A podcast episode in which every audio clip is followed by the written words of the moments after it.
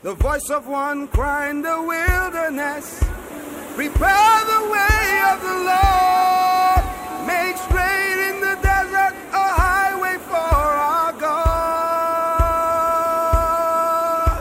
The voice of one crying in the wilderness, prepare the way of the Lord, make straight in the desert a highway for our God.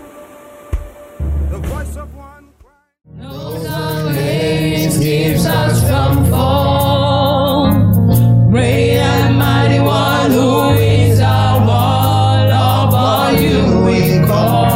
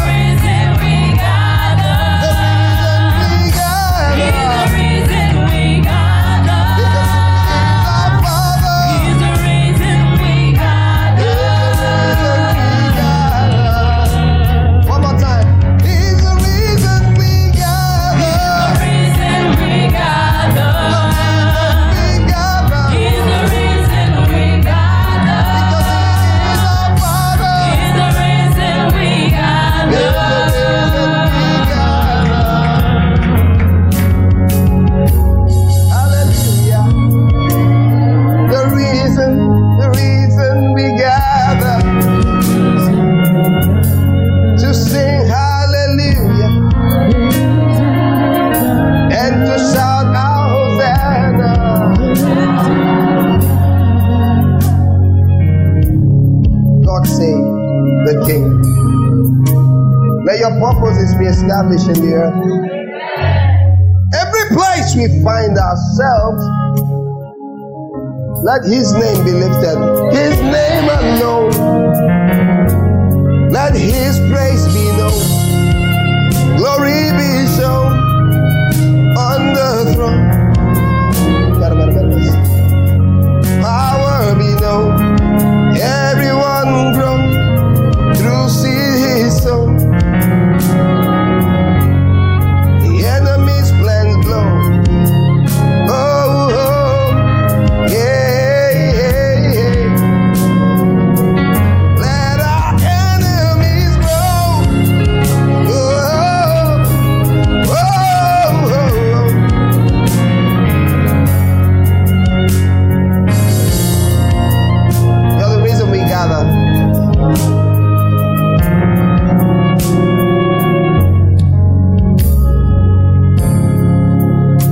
That we can come.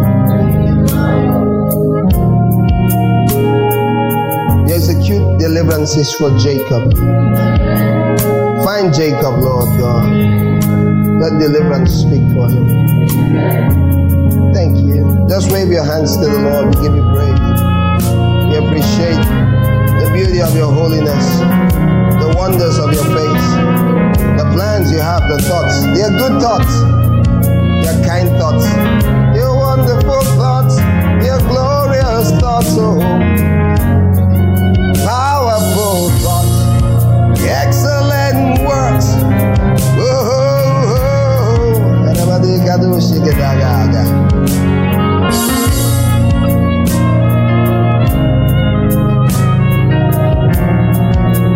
Lord, I ask that you satisfy the thirsty. Persons that are not baptized in the Holy Spirit, you've been thirsty, oh Lord. Satisfy them, Lord. Today, satisfy them. Let the river run where you are. Out of your belly, flow living waters of the Spirit.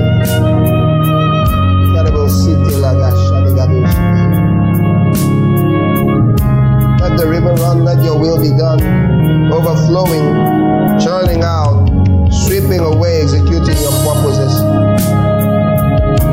Lord, I ask for the release in their rooms, in their houses, still, Lord, you will know, oh God, thank you, God, it will flow, it will be the river of God. And you will be satisfied. Yes, that which is beyond you will come. Thank you. Thank you. Blessed be your name. I ask for eyes to see and ears to hear, hearts that understand and mouths that can speak plainly. Instruct us by the Spirit of truth according to your choice, according to your wisdom, according to your counsel, according to your mind, according to your intentions, according to the purposes meant for this day and time. Thank you. Amen. Amen. Praise God. Have your seats.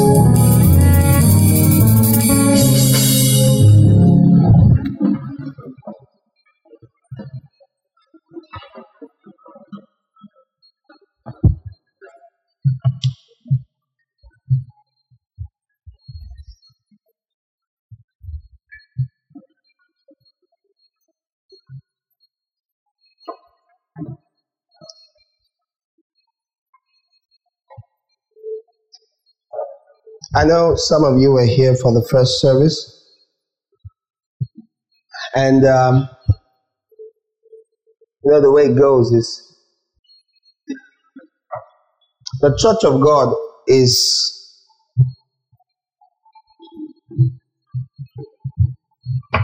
meant to be the bride of Christ. It's a place from where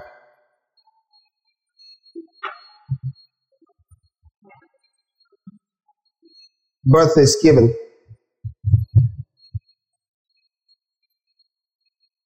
So the intention of the Lord from the beginning, when He made them male and female, man and woman, was that they multiply and fill the earth. Have you seen that before in Genesis chapter 1? We see verse 27. So God created man in his own image. In the image of God, he created him. Male and female, he created them. They created in the image of God. Whose image? Male and female created them. God's image has male and female dimensions. You're seeing that? Jump to Ephesians chapter 5, verse 24, 5, 6, 7. Now as the church submits to Christ, so also wives should submit to their husbands in everything.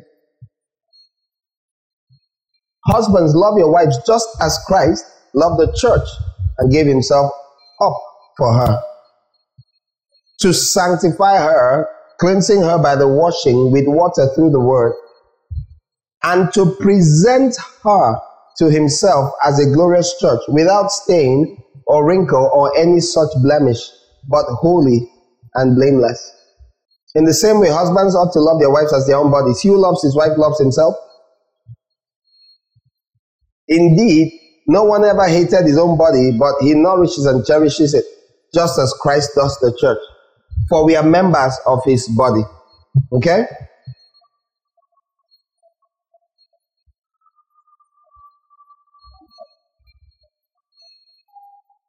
For this reason, a man will leave his father and mother and be united to his wife, and the two will become one flesh. Are you seeing this? We are going to go where that quote came from, but the next verse, this is where I was bringing you. This mystery is profound. This secret is deep, but I am speaking about Christ and the church. When? Verse 31. For this reason, a man will leave his father and mother. Christ will leave the father and be united to his wife, and the two will become one flesh. One flesh is the intention. Go back to Genesis chapter 1.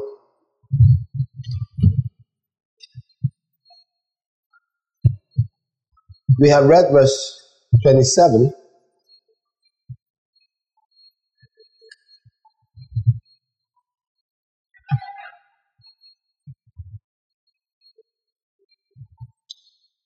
Briefly, look at chapter 2, verse 24. For this reason, a man will leave his father and mother and be united to his wife, and they will become one flesh. Is that an exact quote? So Genesis 2:24 was quoted in Ephesians chapter 5. You saw it.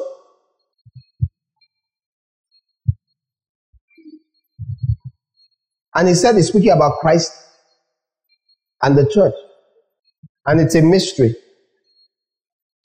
a secret, a mysterium, a secret thing, a hidden thing. And this hidden thing is hidden in marriage. But it's so. The marriage is not the secret. The marriage is what you see and read.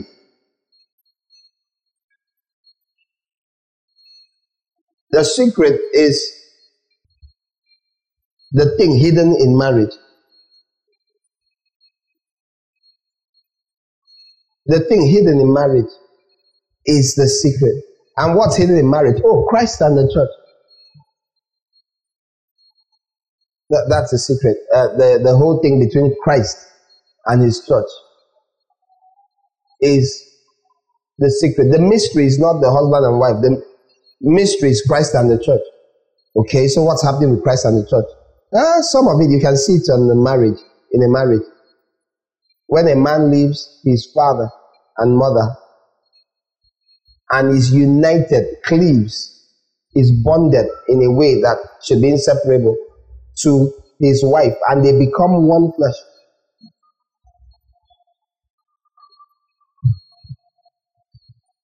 What happens? Back to verse 27, 8 of chapter 1 of Genesis. What should happen? Let's unpack some of that mystery. So God created man in his image and his likeness, and he said, he created them male and female. That's how he created them. That those dimensions must be there. The book of 1 Corinthians chapter 15 talks about the last Adam. Talks about the first Adam. It tells us in simple, if we're going to represent it properly, the implication is that there's been two Adams. So it is written in verse 45, 1 Corinthians 15. The first man, Adam, became a living being. Okay? The last Adam, a life-giving spirit. And what happened with the first Adam? The Lord brought him, he put him to sleep. And out of his side, he took out a woman, took out his side. That's actually what the Bible says. The word rib there is the side, the other side. He took out a side of him. And he created the man. You see it in chapter 2, before the passage we read there about being united to his wife, in verse 20. Verse 20. First, the man gave names to all the livestock, God's creation, mostly created on the sixth day, to the birds of the air, which had been created before them, the previous day, and to every beast of the field. But for Adam, no suitable helper was found. Which Adam? When you read it, you read the first Adam, but this is a great mystery. Did we not read that it's a mystery? It's a secret. Something is hidden in it. The last Adam is hidden in the first Adam. His story was hidden here. The first shall be the last, and the last shall be the first. Do we need to open that too? Or you know it's in the Bible?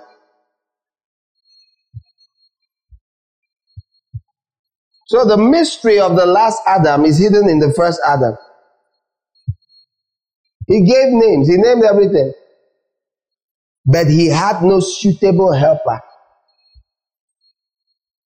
for him. So what did Adam need? A helper.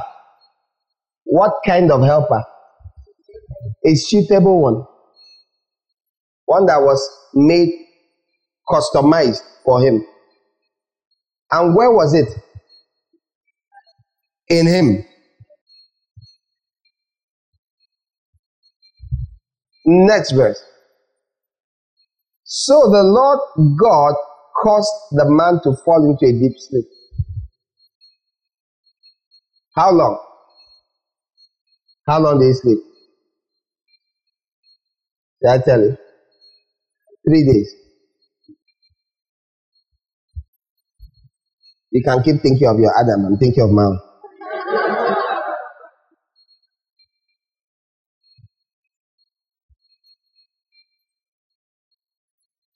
The Adam I am interested in, the one I'm following, slept for 3 days and nights in the belly of the earth. Because the Lord needed a suitable helper. He had named everything. Leprosy, I name you non-existence. Sickness, I name you. Paralysis, epilepsy. Every nation of people. I appoint you this, I appoint you that. He gave them their lands. He named them. This portion belongs to Ammon. This one belongs to Moab. This one belongs to Edom. This belongs to Egypt. This belongs to Assyria. This belongs to this. He named names from Genesis down, all the way down. He's naming. Identifying. This, you will be this. This, you will be this. This will be your nature. Assyria, Egypt, all of you will come and bow down to me in Jerusalem. You, this, he's giving them names. He's identifying. Names are identities. This will be your nature, your character. This is how you shall do. This is how you shall be. Now, let me visit, because some of you are fixated with the first Adam, who is actually the last Adam, if you look at it properly. You know, so he said, you are lion. You shall terrorize most of the animal kingdom. You shall be the prime creature, Ariel.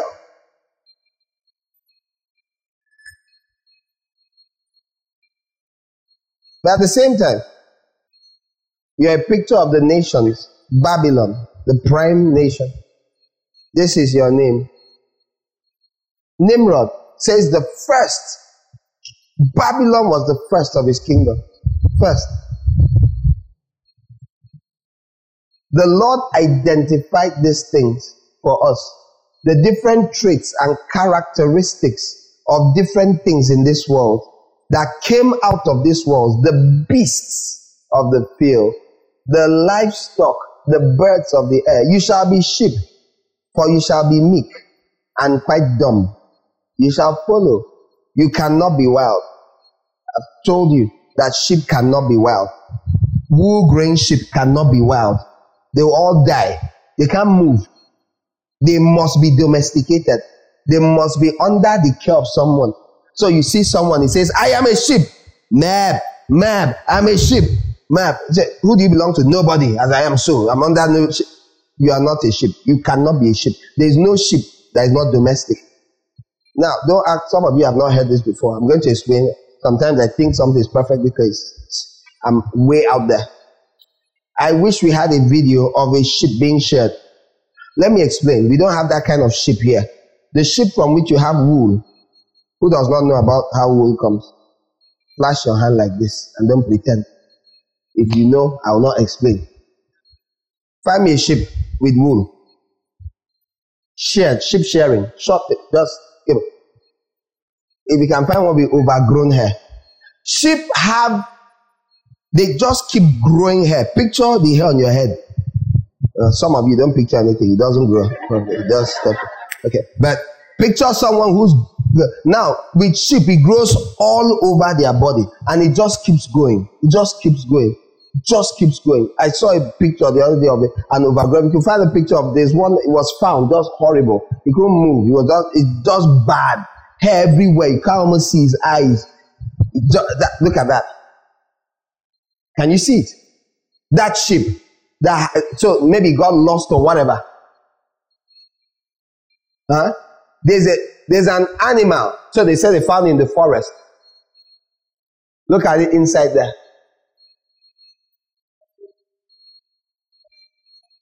I hope you're able to see it. Look at it there.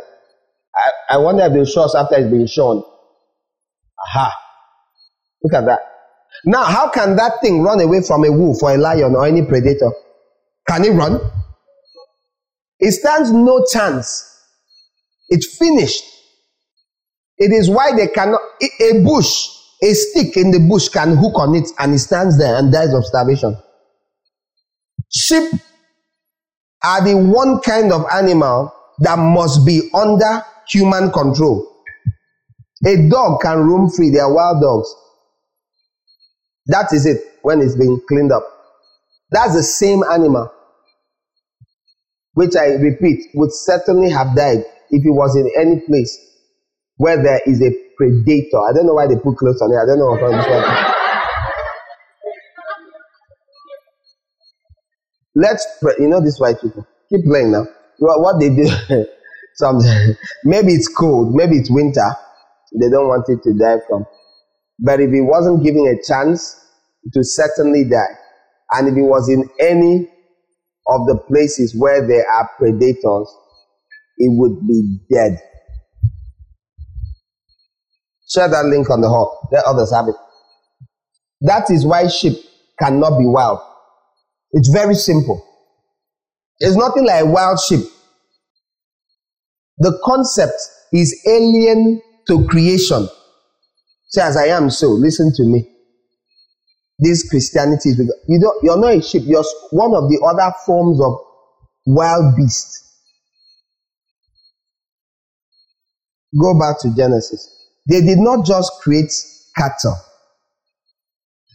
Cows. How many of you know cows? Don't roam around wild. Don't you guys read novels? You didn't grow up reading storybooks or about nature. Where do you think milk comes from? A cow. That's the female of cattle, of kind of. You think its babies can suck other milk? If you think well, you see, you won't find the concept of a wild cow roaming around. No, you might find wild horses. Wild, not cows. They too have to be domesticated.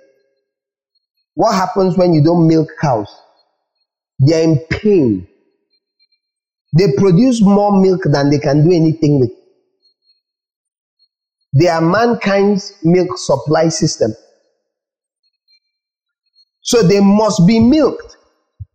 When they are not milked, they are lowing. Oh, whoa, whoa. They keep going like that. They must be milked daily in those seasons when they are put into bed. Daily, you must constantly milk them when they put to bed. Who has seen? Oh, God, find it. There are so many things I need to explain. They are in pain. On milk cow, you can literally type in pain.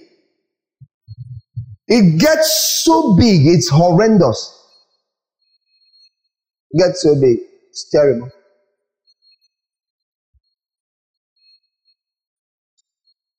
So you milk cows. Or, I don't know what will happen to them. I do know it will be a problem. Normal human beings will say, oh God, I need to go and breastfeed. It starts leaking, starts leaking. So maybe it will all leak out, who knows? The woman who is breastfeeding needs to express it or breastfeed, or she's in trouble. Her clothes will go all wet. The cattle, I'm explaining. God created things that are like cattle, peoples, nations, individuals, and He created birds of the air. The book of Matthew 13 talks about the birds of the air come to take seed. And the Bible tells you they are representing demons. Matthew 13. The ones that stole the seed that was dropped on the wayside. Matthew 13 is there. You can go and read that one. But we also know that the birds of the air don't just represent demons. They also represent angels. They simply represent the spirit realm. They dwell in the heavenlies. They descend to the earth. So they are angels of light and angels of darkness. And then we also know that man named every beast of the field. This is a bit different from cattle. Every beast of the field. And God looked in all these things He had created and said, the one that is a fitting partner for the prime leader of all of this, the one who has dominion, which we see in Genesis 1, does not exist. In spite of all these options, you have the cow.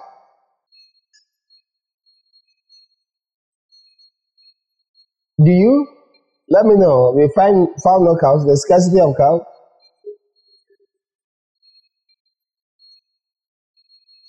What on earth? Don't scare us. That's a cow that hasn't been milked. So the order is really large. It needs to be milked. This one is mechanized milking. We have found local. Is that cow dead? Dear God. I don't know why it died. I have no idea why it has that cow there. Oh dear God, take it away. God's people. You went to the wrong place. Compassion over killing. They look for the most scary thing to put. So they will not kill cows again. There are people like that. They believe that animals are not to be eaten. So all is vegetables. Cows need milking. Sheep need shearing. I gave you two examples of cattle. Then there's the beasts of the field, the dog, the cat, the lion, the wolf, the tiger, the leopard. Dash over to Daniel chapter 7 and look at what you read from the first verse. In the first year of the reign of Belshazzar over Babylon, Daniel had a dream, and visions passed through his mind as he lay on his bed. He wrote down the dream, and this is the summary of his account. See, it's why it's good to write down your dreams. Daniel declared, "In my vision in the night, I looked, and suddenly the four winds of heaven were churning up the great sea." Read with me. "Then four great beasts came up out of the sea, each one different from the others." Where did they come up from? The sea, not the land, the sea. Hide it in your mind. Some year it might be important. The first beast was like a what? A lion. And it had the wings of an eagle. So what do you see here? It's a lion, which is a beast. Do you agree? A beast of the field, that's what they're called, on earth. But it also has the wings of a lion, which is what? The wings of a bird. What are you, guy? You're an eagle or a bird. Who is the king of beasts, generally? Lion. Who is the king of birds? So what are we looking at here? It's a wild beast, you agree, that much. This is not cattle. This is, you don't domesticate this one. This thing is wild. Wildest of the wild. Both of them. And it occupies the two realms. So you're looking at something from the earth, and you're also looking at something from the spirit realm. Natural and spiritual. Do you understand the governments of the earth? I've tried to explain it on and off over the years. You see, people, when you don't understand, you don't stand a chance. You don't stand a fighting chance. So you see human being once in a while, say, I'm going to go and get involved in government, this and that. Me, I'm not into all these things. You're dead. Do you have wings? Are you connected to the spirit realm? Good or bad? You're not connected to anything. Okay, you just want to run for office. Okay, and you do what? If you're not careful, they will bury you. It's either you're in light, you're a Daniel, you're a Joseph, or you're in darkness. You see that in between space of sincerity. No, you're just a sincere guy. No, you're not into anything. You're just there. You're just what? You're dealing with Babylon. No, you don't not be something. You better have wings. You better know the spirit realm in addition to the earthly. You will not be able to be earthbound only if you're going to be playing with the big boys. It is why either God put you there or the devil put you there. But for you to get there by yourself, you know, people are always saying funny things. No. This. If you know, the average politician knows he needs spiritual backing, white or black. They're not going to come and stand in front of you and say, as we're here, the spiritual backing, except he's an African president. They can do that openly. Oh God. White man will pretend there's no God. Most times. Dabbling into the realms of Babylon will drag you into the realms of the spiritual, whether you like it or not. You cannot just be natural, no matter how naturally powerful you are. How much of a lion you appear to be. You need wings. If you're going to operate in the Babylonian realm. The Babylonian realm is the prime picture of human government. Why do I keep feeling I have to prove a little more? Oh, thank you, Jesus. Genesis chapter 10, verse 8 and 9. We'll read to 11. Cush was the father of Nimrod, who began to be a mighty one on the earth. Where? This guy mighty, does it sound like a lion? He was a mighty hunter before the Lord. So it is said, like Nimrod, a mighty hunter before the Lord. Watch. His kingdom began in in Babylon. Nowhere else. Not Egypt, nothing. Babylon. Babylon. Babylon. His kingdom began in Babylon. Erech, Akkad, and Calneh in the land of Shinar. From that land he went forth into Assyria, where he built Nineveh, Rehoboth, Ir, Calah, and Resen, which is between Nineveh and the great city of Calah. I will stop there. Did you see who built Nineveh in Assyria? You didn't see? Who? Who built Babylon? Who built Assyria? Who are the major enemies of Israel and the ruling powers you see in your Bible as you read it, as you read through? When God talks about Babylon, the next person that conquers the world and does all sorts of things is Assyria. And it came from one source, one Nimrod.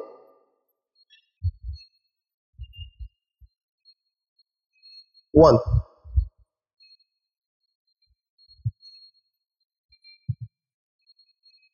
All of these sons of Ham. Ham has caused great harm in this world. Oh, Ham.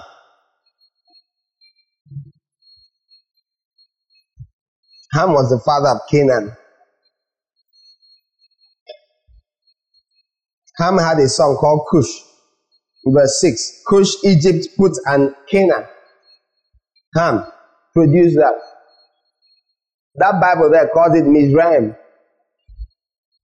So you don't see that that's Egypt. Give me another translation so they see it. We stopped at verse 11, baby. We stopped at verse 12. No, we didn't. Yeah, we read verse 13. Next you see Egypt was the father.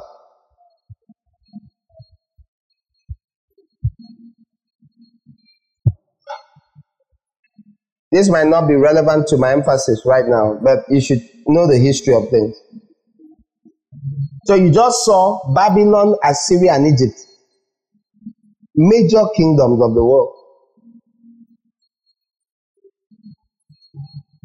And all Ham. May you be a Shem and a Japheth. May you not be a Ham. Dear God. God help us.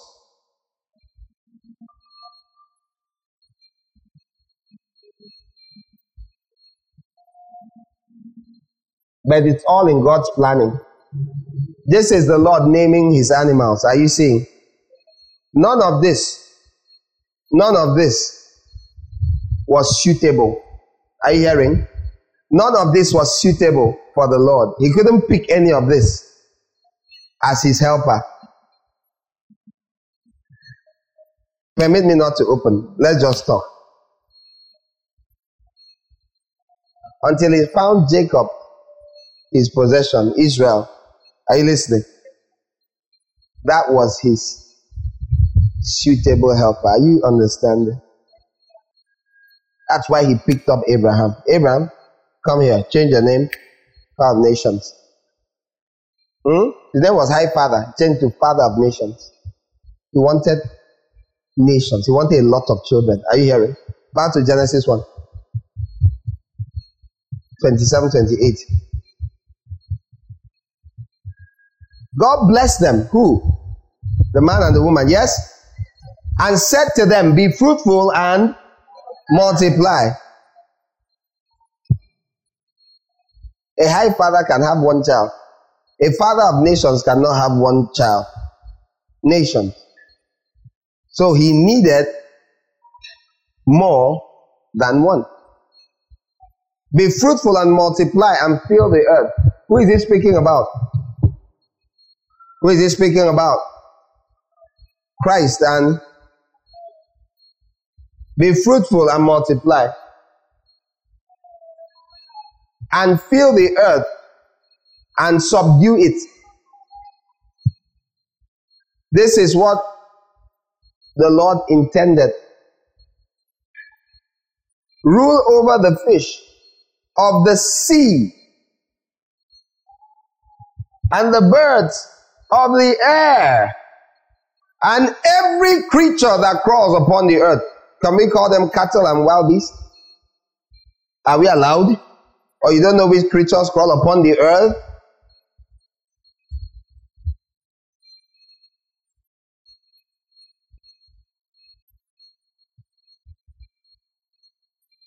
Back to Daniel. Does anyone have permission to rule over this lion eagle thing? Huh? Who? Man. Is this a wild beast? Is this a bird of the air? It's a hybrid, it's a mixture, but is it something Adam has been given permission to rule over? I watched until his wings were torn off and he was lifted up from the ground and made to stand on 2 feet like a man and given the mind of a man. This wild beast was reformed to look like the one who has dominion. Are you seeing it? It is one of the things that was named that is not a suitable helper. And then it was changed. Have you heard of the beast before? In the book of Revelation.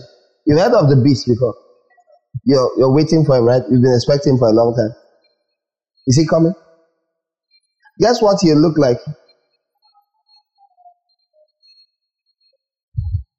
Not just a man. Who is the man? What was his name? Have you heard of the Antichrist before? Are you seeing? You're not sure. You're seeing. I actually have to explain everything I just said. Like, actually take it and say one by one. Are you real? Are you not seeing? Wait, you didn't just see the beast, the Antichrist. You didn't just see all of that there. You're not seeing it. See it there now.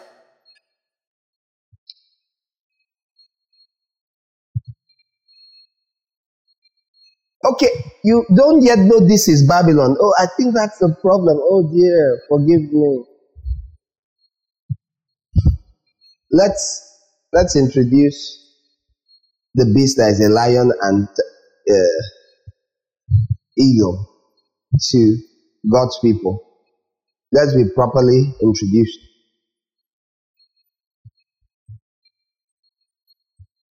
Jump down to the interpretation. Verse 16. There's other beasts, but I approached one of those who were standing there and I asked him the true meaning of all this. So he told me the interpretation of these things. These four great beasts are four kings who will arise from the earth.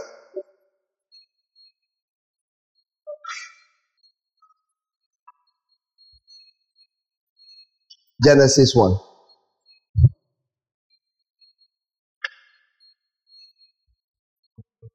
It wasn't easy, but it was worth it.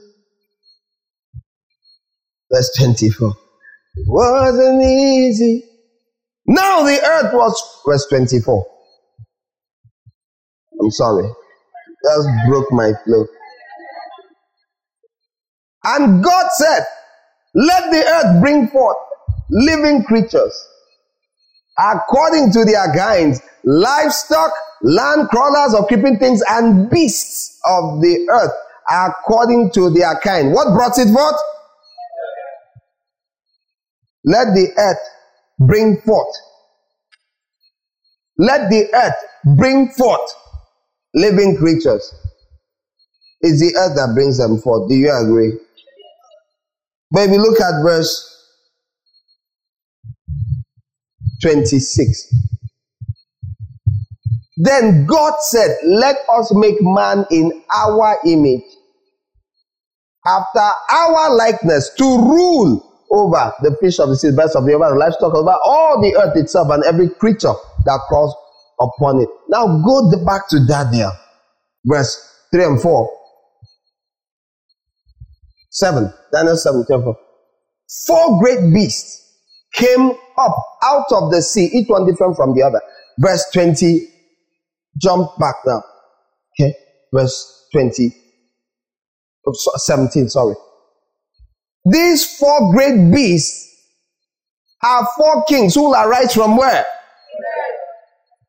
Where did the wild beasts come from in Genesis chapter 1? Where did these kings come up from?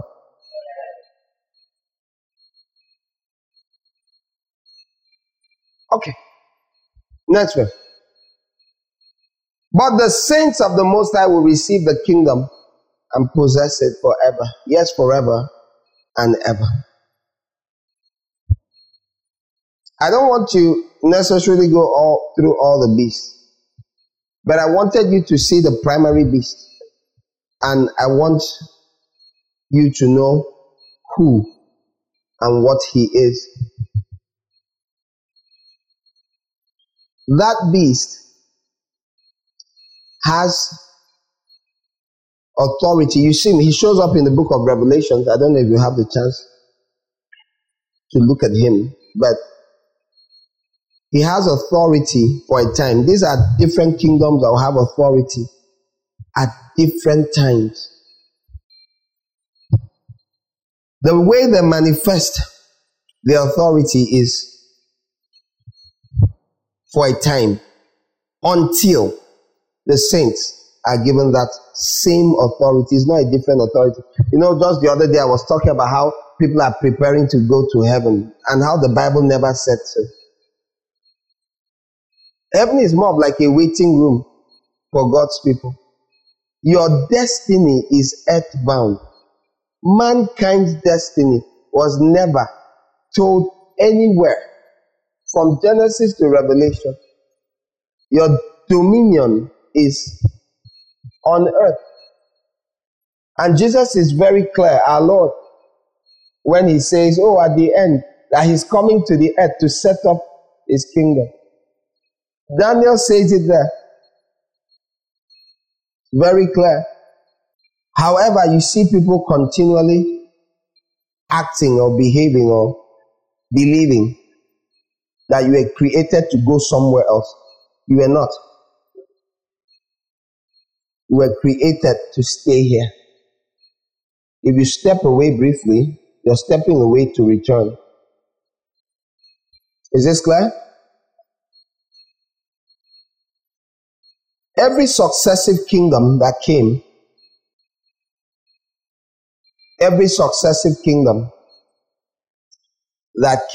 appeared like they would be the final kingdom, the most powerful kingdom, the glorious kingdom, and they would stay for a good while, and people would say, wow, this one, and they would try to perpetuate themselves. They would struggle to continue to be in power and authority for as long as possible. But God never approves that. The kingdom will be handed over to the last Adam. Are you understanding? The kingdom will be handed over to the last Adam. Man was meant to have dominion over all the works of God's hand. The 8th Psalm tells you that. What is man that you're mindful of him, or the son of man that you visit him? You have made him a little lower than the angels, and you have crowned him with glory and honor. You have given him dominion over the works of your hands. You have put all things underneath his feet. This is his intention. The book of Hebrews chapter 2 points out that that man he's referring to is the Lord Jesus Christ. And says very clearly, I think we have to go to Hebrews chapter 2, that we do not yet see all things under his feet. He says it directly. In spite of saying it directly, we are still walking around saying everything is under my feet, even though it clearly says that is not yet. I call it indiscipline, the indiscipline of Christianity, absolute indiscipline and immaturity, making claims that it is not yet time for. There is a time for everything. Maybe you should start from verse 7. You made him a little lower than the angels. You crowned him with glory and honor and placed everything under his feet. We saw him do that in Genesis 1, didn't we? When God subjected all things to him, He left nothing outside of his control. Is this clear? Unfortunately, the average Christian stops there. But you should keep reading. Yet at present, say present, say future, say past. Do we need to go in Hebrews 7 and show you that Jesus Christ is the same yesterday, today, and forever? That there are three dimensions, that there's tomorrow, there's yesterday, and then there's today, and that it is today that if you hear his voice, you should not harden your heart. It's not tomorrow if you hear his voice, don't harden your heart. Some people have converted into that. Tomorrow, if you hear his voice, don't harden your heart. So you're planning to not harden your heart tomorrow. But he said today, in Hebrews 7, today, it is today that you respond to him. You don't respond. You don't say, I will respond to the Lord tomorrow. This is what many people have said and done. And the Lord walked away from them. You don't postpone God. You don't tell God tomorrow. You tell him today. Now, the present is today. The present is today. He placed everything under his feet. He subjected all things to him. In what realm or dimension did he subject all things to him? In the realm of possibility, in the realm of intention, in the realm known as God's plan, God's will, God's desire. Everything is submitted to him. We saw it in Genesis. We saw when man was made. God said, we are giving you dominion over everything we have done, everything we've made. If the beasts we have seen are human governments. They ended up being human governments. It means God intended that man exercise the government. No question about it. He left nothing outside of his control. Yet at present, we do not see everything subject to him or under his control. At the present, even the word of God recognizes that things are not fully mature. Things are still in the making. There will be a reward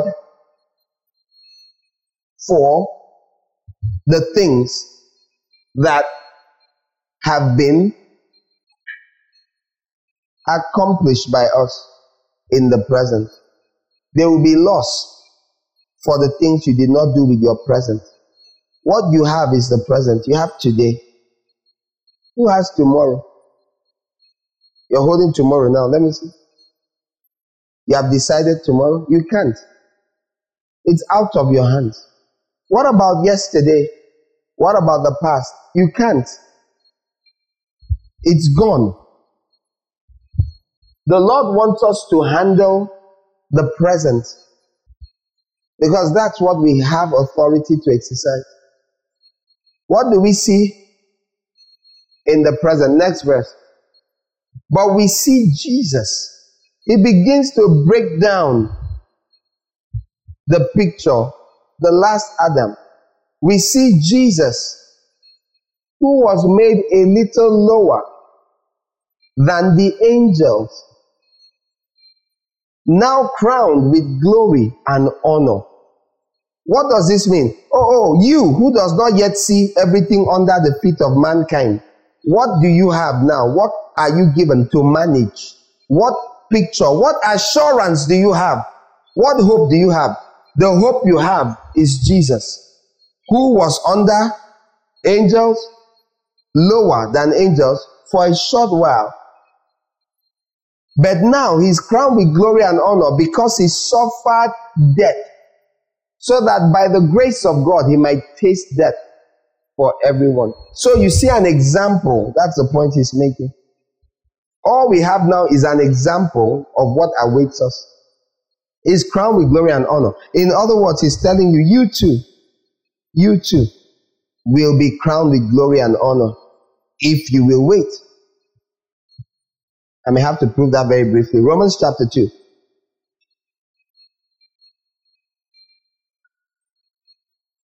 Let's just read verse 10. But glory honor, and peace for everyone who does good, first for the Jew and then for the Greek. Let's read verse 7. That's better. To those who by what? By perseverance in doing good, seek glory, honor, and immortality, he will give eternal life. What did Jesus have? Can you go back to Hebrews 2? What do we see? We see Jesus. Verse 9. Crowned with what? Glory and honor. Do I need to tell you that he's immortal? Do I need to tell you? No need, Abby. Someone doesn't know what it means to be immortal. To be immortal means unable to die. You continue to live. The opposite of someone you can just kill, immortal. The Lord Jesus is crowned with it. He has been rewarded with it. That Romans chapter 2, verse 6 says that everyone will be rewarded according to your deeds.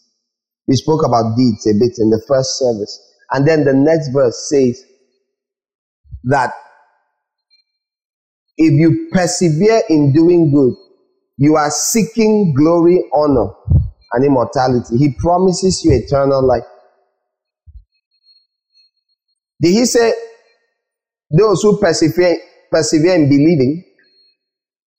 He said you persevere in doing good. Now, it can be your good. It's Ephesians 2:10 good. Good works for which you were created. There are good works you were created to do.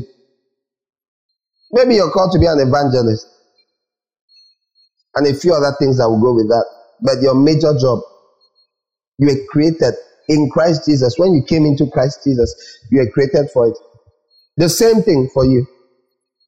The same thing for her. Different assignments, different roles. You know what some people have done?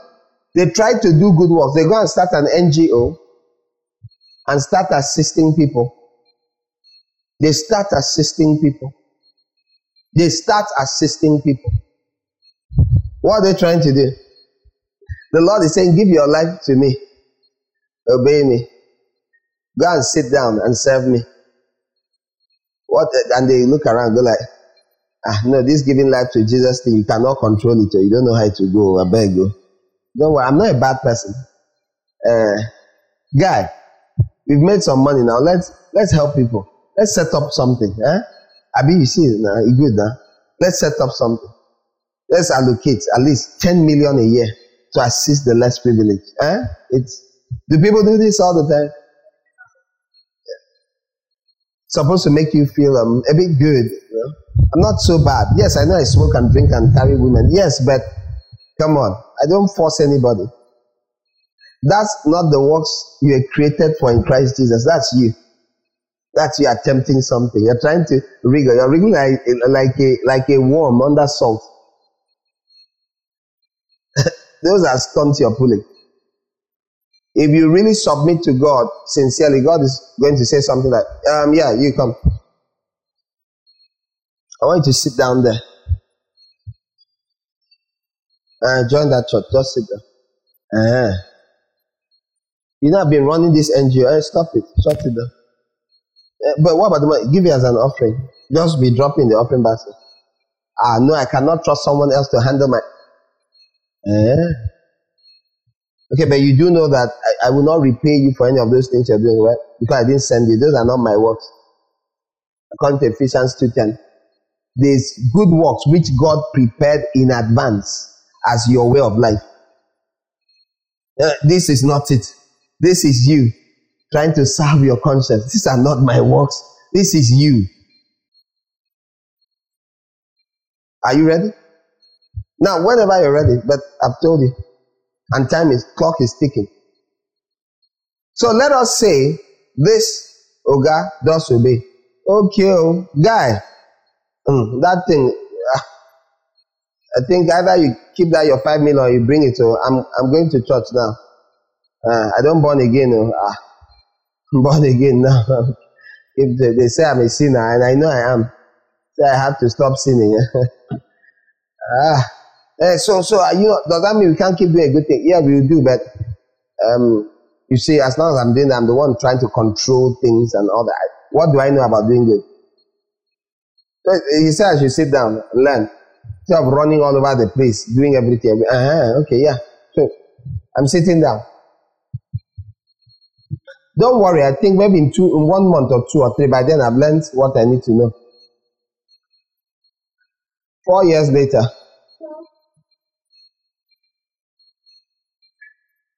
You ain't going nowhere. You see, this is why most people don't want to give their lives to Jesus. You don't control anything. If you are truly following God, you control nothing. See, listen to me. God, where should we start? Genesis? God has the full ability to make a Noah live till his 500 years, and he's just there wondering, this world has gone to the dogs. And then he says, now, start building. I'm going to send rain. And you build for 120 years. Who knew it will last that long? Who knew it? No, you're going to do a building project. Okay, yeah, wow. Who knew how big it would be? How long it would last? That you started something when you're 500, you finish when you're 600 or whatever age.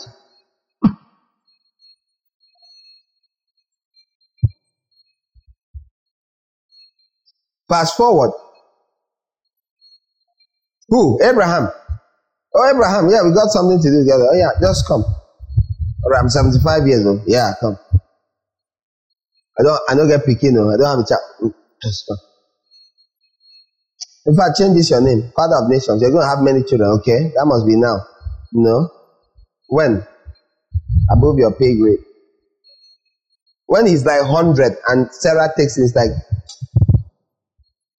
100 years. Who does that? I do. Who are you? I am. I do things like I want. I am who I am. I chose to make you at 100. So people's mouth will shut. Now, wow. Sarah, 90. You really did this. I did. Meanwhile, by earlier 80-something, you were sure. I'm certain I have Ishmael. I have a child. Finally. That's not my plan. You know how many people carry Ishmaels around? Substitute things that you came up with. When it's time, God, this is why it's dangerous to come up with your own plans. Because at some point, God can look at you and say, oh, throw that thing away. Do you know? I know exactly. No, throw it away. I want to do my own now. But I thought, do you know how many people, when they separated from God, is when God showed up to say, can't ever, and they say, I thought, I wouldn't change. Can never drop this thing. Okay. Keep it. He will kill Isaac for you. It is why we prefer self-works. Because God's works are to be done God's way. So you have to keep referring to him. So what do I do now? Okay. You have to keep, it makes you feel helpless. So you prefer to behave like the wild beast of the earth. Wow, you're in charge. Baby or sheep. Bah. Helpless. Often helpless. Sometimes you seem to be in charge. I like this feeling. You know, I ran with it. I ran with the idea. I till God says, time for sharing. This is my lovely wool. I mean, it fits me. I hear there's a chemical I can put on me, it won't grow more than this, so it doesn't come. I mean, it fits me. They are here. But it's not like that for others. Why would man be like this? Look at that lion. Since he carried it, who shaved it? Is it not fine? Why is my own situation like this? Look at my own. Every time someone will not even be able to like. Have you finished? Share us, please. This is why people don't like God. And this is why people that are supposed to be Christian behave like wild beasts. They are free. Have you seen a cat? I like nature shows. Have you seen those things? lion, cougar, tiger, leopard, any of them. Have you seen how good they look? Huh? You only know kitten. You only know cat. They are domestic cats. Have you seen the big cats? The lynx, the bobcat. Have you seen any of those? How slender. Do you see how they look fine, male or female? Do you see how they are? Seen them walking on a fence? Have you seen them move? I'm not talking about Garfield. I mean the rest. I feel it's a drawing. A comic book drawing. Have you seen the big cat? Have you seen the grace? Everything they do is fine. That is, their moves is automatically fine. They say, no. Admire the guy, the girl. Wow. Do you see her dresses? Do you see how she? Do you see the confidence? Pa, boom. Hello. That's how you formed an idol. This is how I want to be. And in your family's poverty, you take the small money you make to be buying nonsense. You won't sit in one place because you saw a wild animal and you're supposed to be a baship. Here you are trying to do, wow. Which sound is that you're making? Are you a sheep or a cat? Is that a snarl or a bleat? I'm telling you how Christians enter trouble. And I know some people are not Christians. I know some of you are wild beasts that try to stand up like a human being and use the mind of Christianity. Did you see it in Daniel 7? You're preparing for your popsy. The beast. Who is going to manifest fully in the earth. And people say, but can't you see? No, God has given him authority now. Let's thank God for. And it's like, this is Babylon. This is the beginning of kingdoms of man. This is Nimrod, which means rebel. This is the ultimate rebel.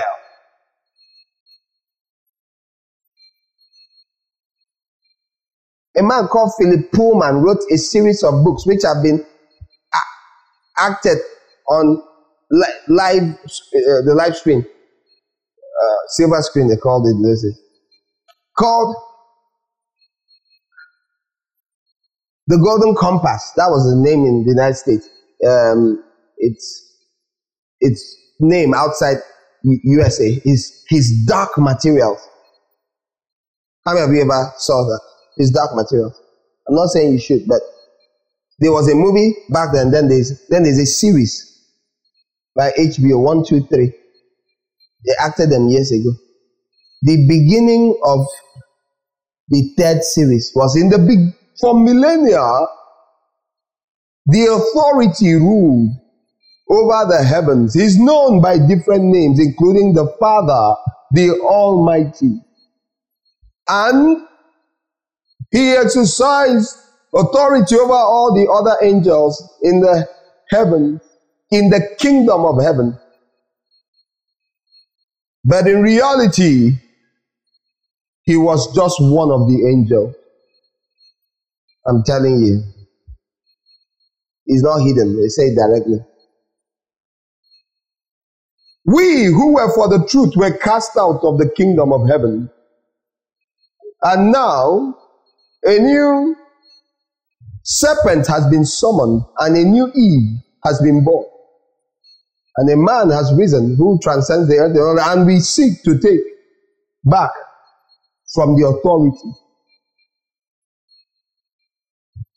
This was released like last week. I didn't say it well. It's worse.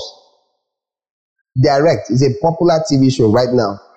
Directly challenging God is direct. There's nothing like, don't read meaning.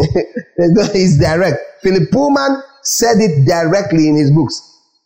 He said he was surprised that he started writing from the 80s, 85, 1990, something. He said he's surprised that he wasn't attacked more. That people were too busy attacking Harry Potter, that he was operating under the radar. And then he said what I was just telling to you last week, 2 weeks ago, I've always been telling you. Presently, there's a great war going on, of which some are conscious, many have no idea. This is a movie which millions of people watch. directly shaking its fist at the Almighty, saying that it is time for a new rebellion. That there was formerly a rebellion, they cast them out, that they stood for the truth, but they were cast out, that now they are going to take it back. They want to kill God. Philip Pullman said, I, in summary, want to kill God.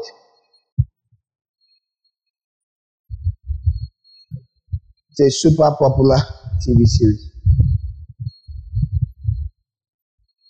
What shall we do today? I'm going to play and be a joke. I'm going to gear up and learn how to use spiritual weaponry. By the time they are telling you on TV, I come here, I stand here, I try to prove it, use Bible, explain it to you. The average person is looking at me like, why don't you just preach about harvest? Not deep. Just the end of this year. Blessings break your head.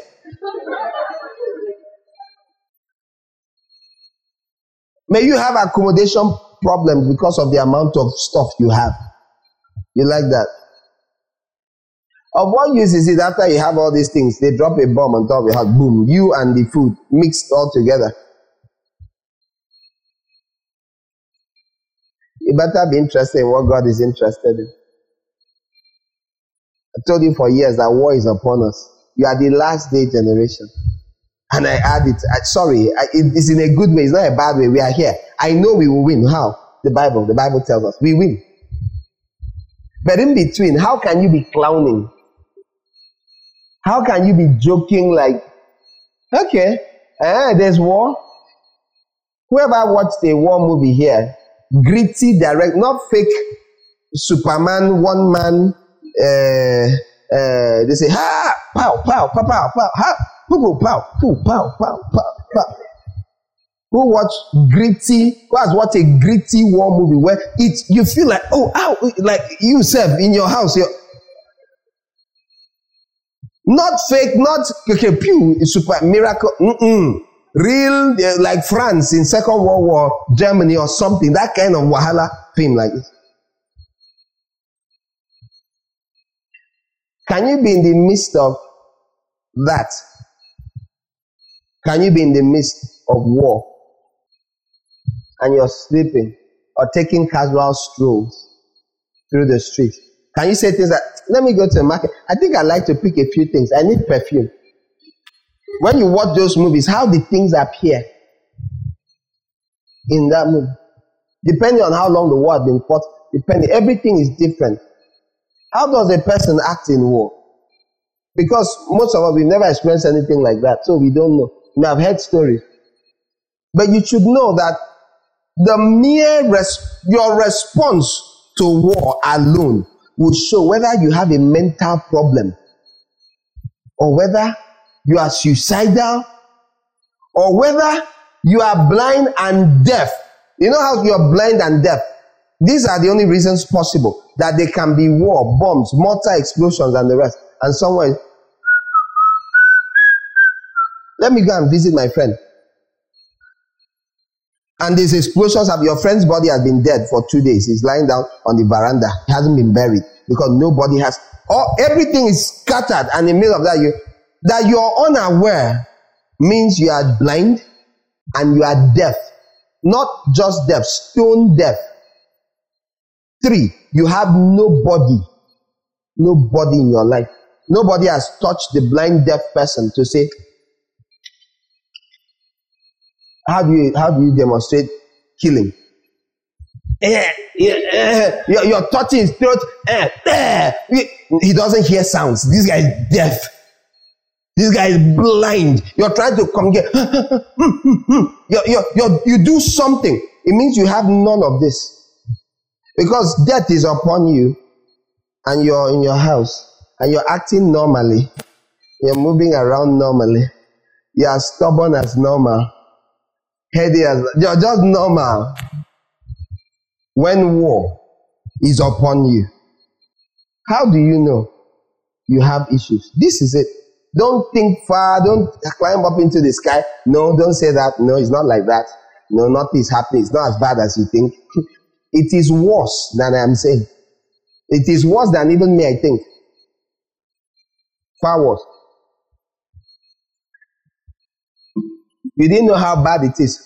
And there's open witchcraft in every sector of TV and filmmaking. Open witchcraft. They are not hiding. If you're a witch, this is your season. It has been for a long time. You come out openly and express your witchcraft openly. There's zero restraint, zero hiding. In fact, it is time to be proud that you're a witch, like never before now, except in ancient time before Christianity showed. Now is that time. Drag queens. The other day I saw a video of Isaiah Saldiva, a preacher in the United States, and he played a clip of a drag queen. Who doesn't know what a drag queen is?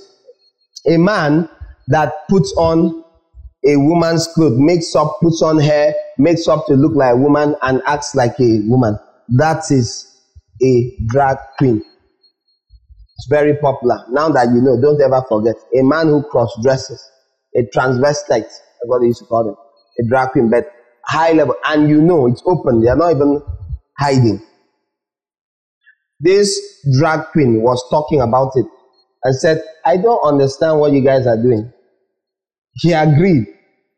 What has being a drag queen to do with reading books for children in public libraries and schools?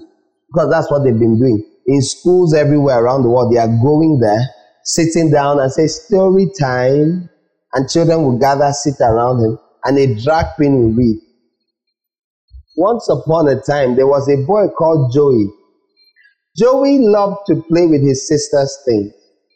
And Joey always felt inside that he was really, really a girl.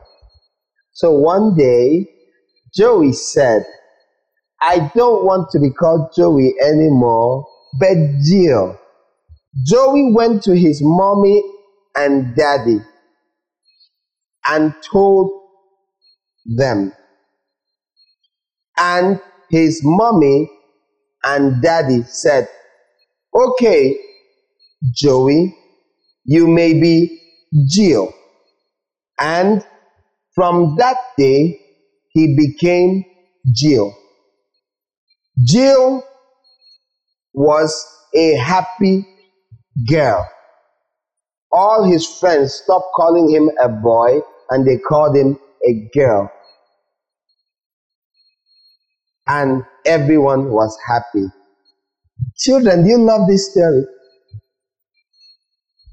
What's this? It's called indoctrination. It's very straightforward, okay? Why is it a drag queen? Why couldn't their teacher read it? Why couldn't anybody else read it? Why do you keep getting men to dress? Because they are not just talking, they are doing. They are leading by example. They are preparing future Jills that were once Joys. Are you understanding? Now, if you ask them to say, tell them you're indoctrinated, they say, no. So this other person came and said, where is the truth? You're trying to, let's just stop. Just be honest. Because what has your being a drag queen to do with reading books to children? They are doing this all over the world. They are calling them to lead worship in a Methodist, New York. That one, her buttocks was showing, or his buttocks, sorry. He's a man, plump man, wearing a dress, showing here, wearing pants, you can see it, like that. And he enters, you know. Hey, hey, hey, hey, hey. A Methodist, a private school, secondary school in America. And look, if you see the dressing alone, and they are inviting them everywhere, giving them the stage to talk, to preach absolute bunk. I am saying that a full-fledged war was launched years ago against the truth, against the word of God. And in between that, Christians are, well, you know, the end times. The end times. The end time is upon you. You say it's coming. It's upon you. It has been here since. On the screens, children, witchcraft, sorcery. The other day, someone showed us a clip. I saw a clip of a cartoon from years ago. It's not even recent. Some of you grew up with these things, you didn't even know. And why I'm explaining, because many of you don't understand what you've been saying. Pure sorcery, witchcraft. Years ago, I had a program for children, invited parents, 2 years plus ago, 2020. And I showed September, and I was showing video clips of children's cartoons. Pure witchcraft, pure. No, there's a difference between drawing something and making it look like. When they are taking real occultic, direct occultic witchcraft, putting in diagrams, putting in a program, and the child in that thing is a witch. Owl's house, all sorts of things. Direct, real witchcraft is not fake witchcraft. You know, there's a way you pretend something, and the man said, "Hey, mumbo jumbo, hocus pocus, abracadabra, kazoom," and the cat became a rabbit. There's play. Then there's no play. There's the one that there's no playing here. This symbol is straight from a real spell book that high-level wizards use. It is real witchcraft. It's there. They are putting it, being it on screens. Children are watching it, laughing. Children are learning the words. Harakira. Doing witchcraft with no clue. No clue. What's the parent's own? Put him in front of a TV and walk away. I'm busy. And your child has been doing incantations in front of the TV for how long? After a while, you think something will not crawl out of the dark places of the earth. Eh? They say, "I don't know what's wrong with my child." You will know. You will soon know. Wait small. You will know. When they stand up at night and come and grab you by the throat, then you will know. As they have done. Nigerians, you haven't finished abusing your president. You don't have time to know anything. Right? God will. God save the world. Every time I bring this gist, I bring it because most of you don't know anything about what's going on. You're in La La Land. Children are stabbing their parents. Children are killing children. Stabbing three girls. This is old news. Recent, whatever I'm saying, worse is happening. This is, you know, which one do I say? The guy, which one? My head, as I start saying one, 50 passed to my head, walks over, shoots his grandmother in the face. Wow!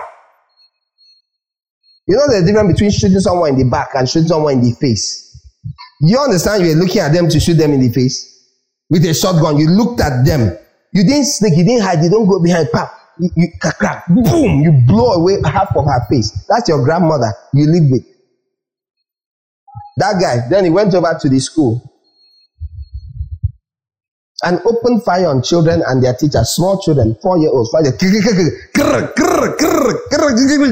That's up there. Why? Why did you do that?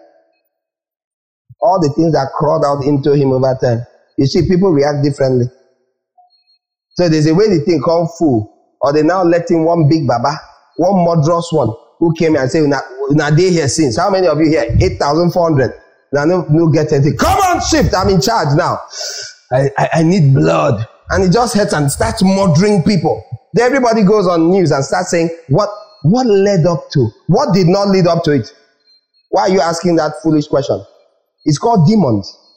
It's plain, it's simple, it's straightforward.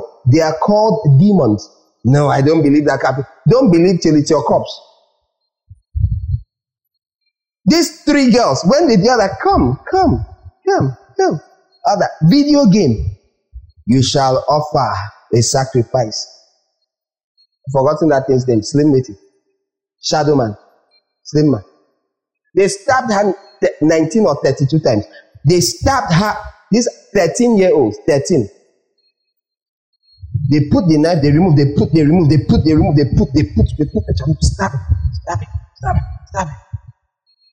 And two of them came home. Where's your friend? Where is she? We have not found her. Back forth. Why did you do it? In the level of the game, they said that you should offer a sacrifice. So two of you discussed that it's her that you sacrifice. I hope, did you hear me mention society? There's no society here. These are children on a computer in their room. They brought out a video game recently. It's called the What of the Lamb, Society of the Lamb, Cult of the Lamb. Hey, pure witchcraft. How to form your own cult. This, that. All around the world, parents are buying for their children. Hey, it looks like a nice game. Hey, buy it for them. Interesting. These people there. That blindness, when I said blind, deaf, dumb, utterly lost. Because even Christian parents were asking if they could buy it. I'm not talking about Nigerian parents. All their children may have it. They have no clue. What do they know? No, school, how much do you need? School fee. How much you need? How much? Give him now. Give her now. Life just goes on. Full-fledged war had been declared since. Blindness is a horrendous thing. I don't know what's bad as a blind man.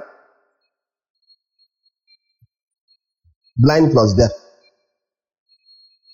The Lord is willing to give us sight. That's what the church is for. The church is a place where your eyes were supposed to be open.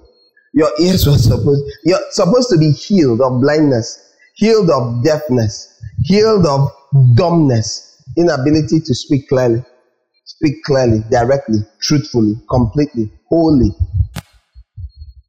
That's what the true church of God is for. Not for joking. Not for practicing modified witchcraft.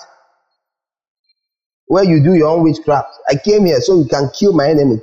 There's this woman dragging shop with me. Man of God, pray.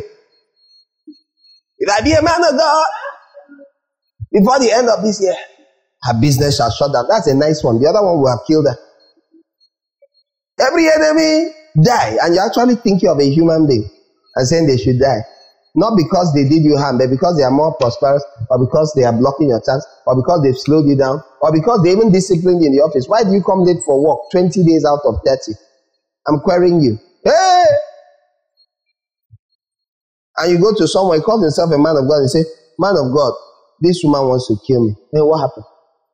Man of God, this woman wants to kill me. Man of God, we need to do something. Say, don't worry, I'll pray. Bring salt, bring sugar, bring a little onions. You practice witchcraft. In Jesus' name. Listen, do you know when we are? God is going to start, well, I said they have been saying for 2-3 weeks now. Some of you are in quote, men of God. Hey, God. When you say it now, hey, God. If I say it, you think I'm cursing. I'm not cursing, I'm informing you. Do you like knowing things before they happen? Huh? Do you mind like knowing something before it happens? Sometimes it helps you understand what happened when it happens. I'm just saying. A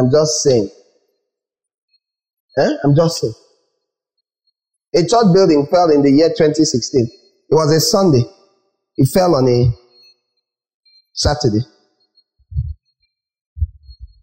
It was a Sunday meeting.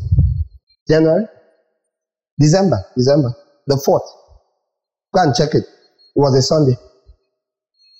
And I was teaching. And I said, God is going to pull down church building. They looked at me. Exactly how they look at me. I said, write it down as prophecy. Write it. God will pull down church building. And I gave the reasons and all that. Because they are building monuments to themselves. They have no regard for God. 6 days later. It was on CNN, everywhere. It happened down this road. See there, just down like this. Turn like that. We went in a year. But maybe you saw the pictures. I don't know if they're still online. Because they're very horrendous. It's human beings cut into half. Dead bodies everywhere. The governor of our state almost died there. He was inside that place. He had just stepped out. Building crashed. Was splitting people into two. 2016 is not that long, man. It took 6 days. Now I heard stories of people who woke up, were to be at that program, building dedication, and slept off again. Some fully dressed and doesn't know how they slept off again and did not go. A few stories here and there. Some just stepped out. the building fell. Different things. Now, why we say, as people like to say, God cannot allow. Please don't be stupid. Just the other week or two, I was telling a story about how some of our people from our congregation, 3-4 years ago, in the hostel, God has shown us things were going to happen in the W6 hostel there. So we have started praying for them. We even asked our people that were in annex to be going over there to pray. We don't know what. But again, you see, a soldier, you don't need to know what is what. You just need to obey orders. So God has showed us dark clouds, scary stuff, bad stuff happening. If you were around then, was it 2018, 19? When there was a lot of things, breakings, robbers, thieves, cultists, whatever, they broke in, beat people, they hauled up, they used a machete, beat her on the back, they wounded a girl on the head. The rumor was even that they beheaded a girl, which was not true. They just hit her with the butt of the machete and blood poured. But there were all these things happening to them. Now, it would have been worse. We had been praying for a while, but it was also still bad a bit because people don't listen. Human beings are very stubborn and stupid. I always have to add that when I remember. The Bible word is in the Bible. Have you read Proverbs 12? It says the one who hates correction is stupid. I didn't write it. Don't like correction. You see them acting. When all that trouble broke out, when we send people there months before to start praying, they will not come out for devotions. Come, let's pray. Nobody came. When all that trouble happened, I think some group there, they organized a prayer. Oh, to be a clown. To be a clown. Oh, you can pray. Oh, and they came out. Guess how they prayed? Classic pentirascalism. We declare. Declare what?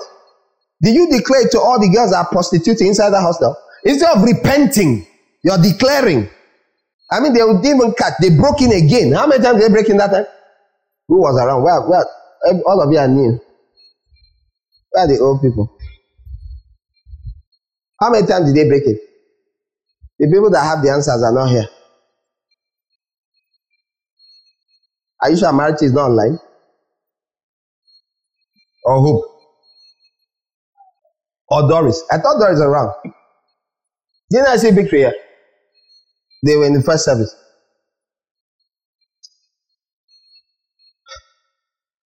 They broke in multiple times. That's not even talking about things that happen to people personally that we had. Rape, all sorts of terrible things.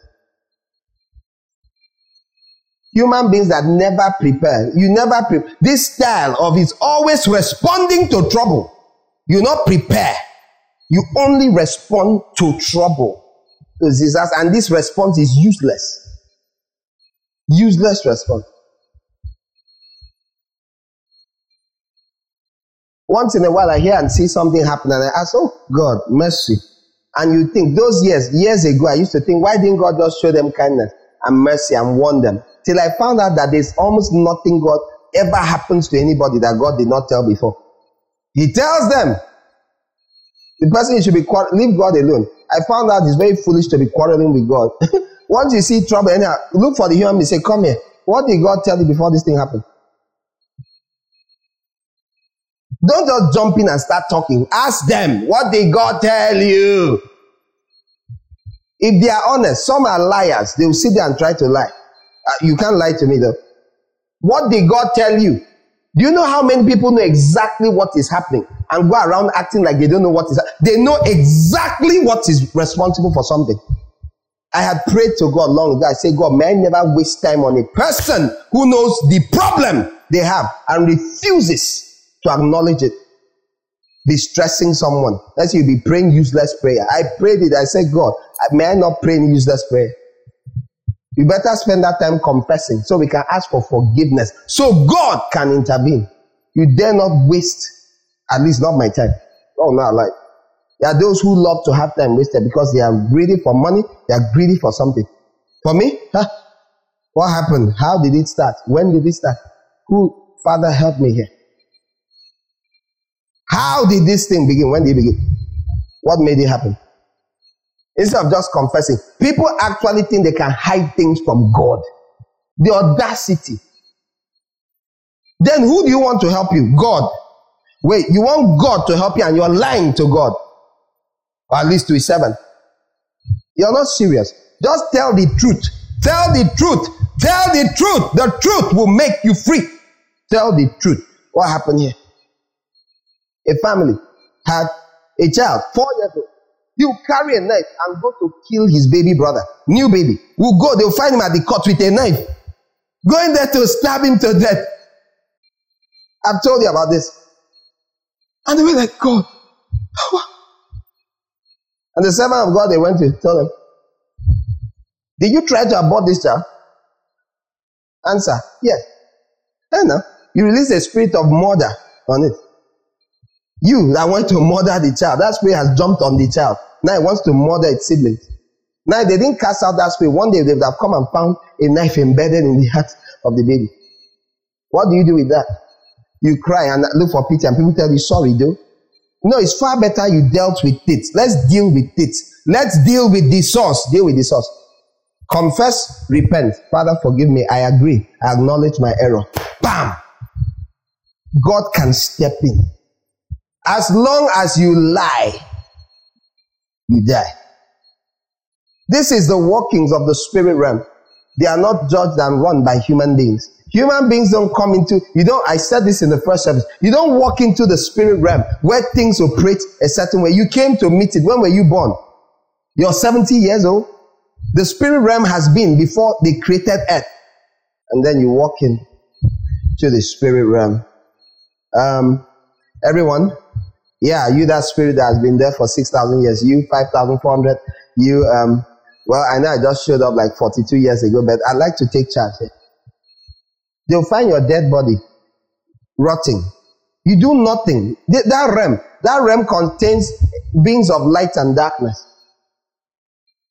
And those beings of darkness are very nasty.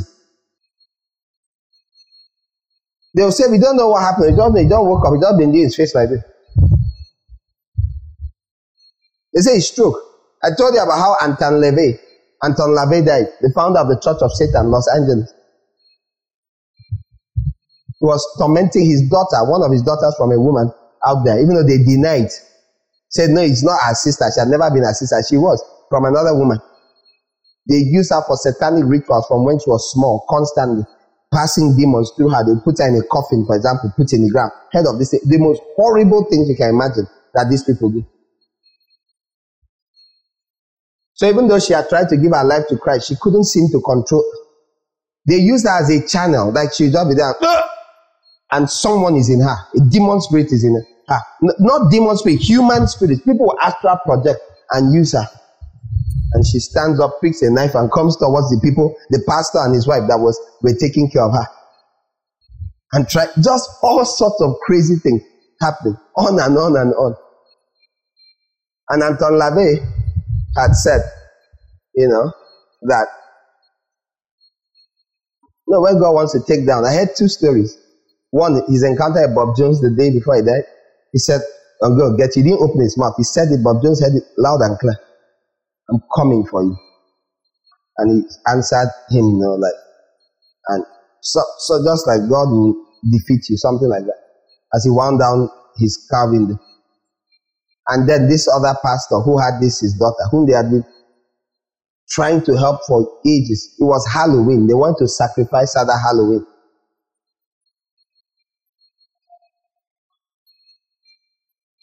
How many of you know that? What's his name? Son that died the other day. Who? What's his name?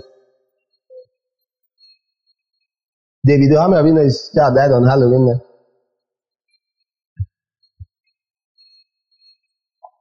Nigerians have started celebrating Halloween. Satan's birthday. I repeat, to be blind and stupid, the combination, is bad though. Do you know by just having your palm red? Do like this. Do you know by just having your palm red? I see. That alone is enough to give you demons. That's all. 2009 or so. What year? I was having a Bible study in the house, and a young lady whom I taught in their church for a while led to Christ, probably, just helped. So she became a student. She came for Bible study. We're already on. I think she came late. And I was talking about this. Now tell me this was a coincidence. She said, as I finished teaching, I was talking about laying on of hands. I was teaching this, laying on of hands. And she said, today, today, first time she came, today, that had a classmate in school, this university, read her palm and said it's a gift they have in their family. You don't understand. Let me show you the level. When you were born, you were twins. Who guesses that kind of thing? Her twin died at birth. How can he know? So you have just come in contact with a medium. Oh, because he's a handsome bubble. Okay, he's not. No, witchcraft does not. Okay, select. Oh, is she old and bent? Ah, which material? No. That's not how it works. Nothing works like that. Age inconsequential. They love them young, in case you didn't know. Because they are weak. And he read her palm. And she came and I was talking about that. She's lucky. Or help. And I prayed for her and rebuked that spirit. But she had just collected that day. And it's also why I look at people and I wonder. People are, you know, God wants to help people. But many people don't want to be helped. Again, why? If God helps me now, next thing you come and say, I should be giving him my life. This is my life. I want to keep it. Oh, I want to keep this my life. I don't want any. This all this giving life to giving. I beg. If I give life to, how will I make money? I mean, you have to be alive to make money. Have you thought of that, right? Have you heard of the man that died on 31st December? How many of you know someone that died on 31st December before? Couple of hands. This one was going to cut his hair at night. A car hit him. He died. I'm saying you have to be alive to keep your life from Jesus. Because when the life is taken, now you have no life to give the devil yourself or Jesus. Who will help you? Now you're in front of that Jesus. You are the one that refused to give me your life. Go to the guy you used to walk with. Go downstairs. Go down. You know you're approaching it. You feel it's a bit warm. Yes. How they go? You meet what you're looking for. See, we have to. I know it's nicer to pretend there's no problems. I know it's easier to. Just let's act. Let's pretend nothing is happening. Let's not think of serious things now. Let's cool down for Jesus. You mean cool down for you?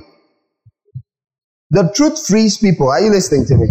It's the truth that frees people. You need to know the truth. You will be bound. You will not be free if you're not knowing the truth.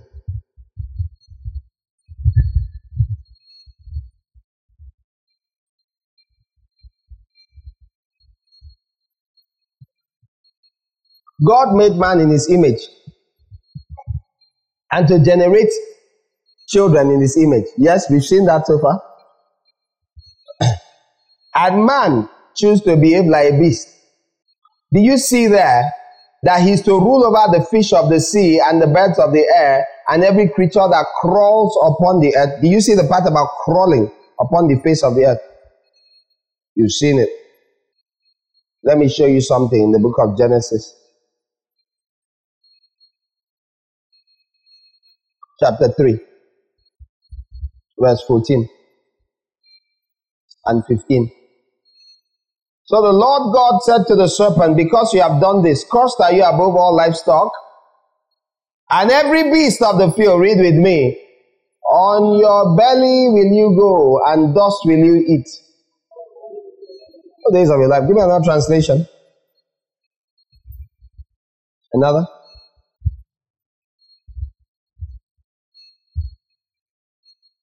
You will move on your belly and eat dust all the days of your life. Who is he talking to?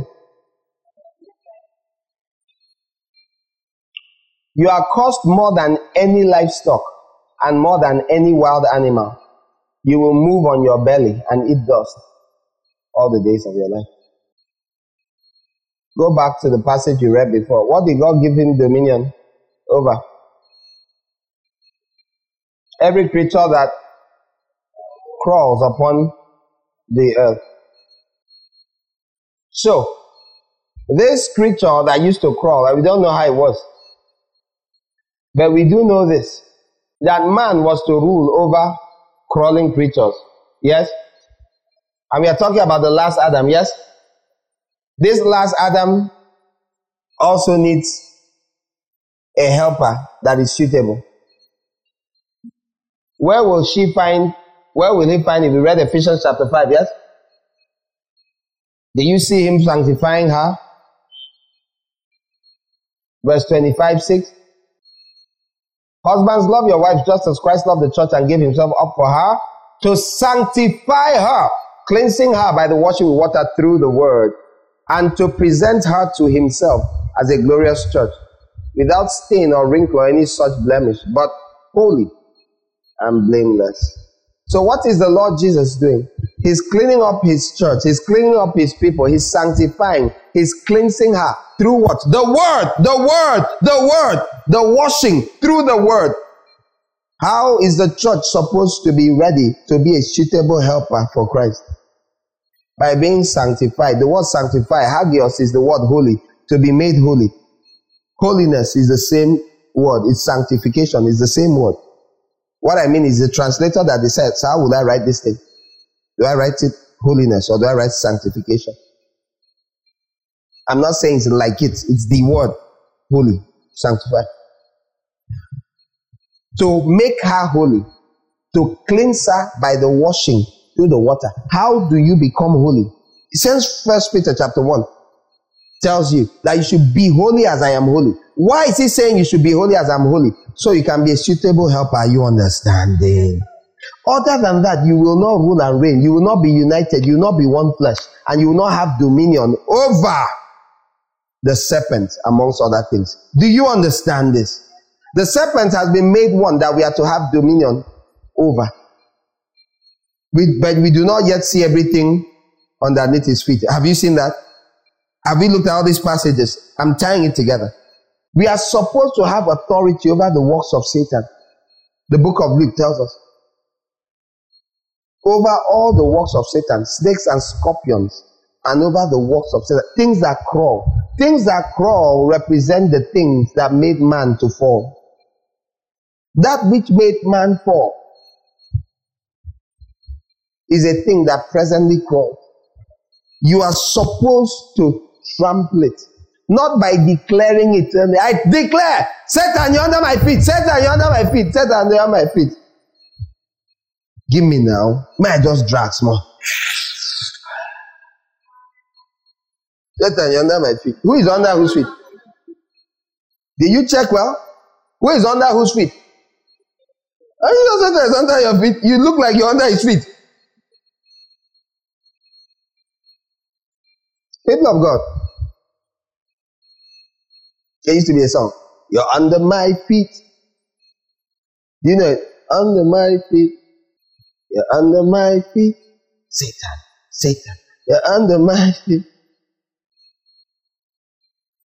Now the victory is complete.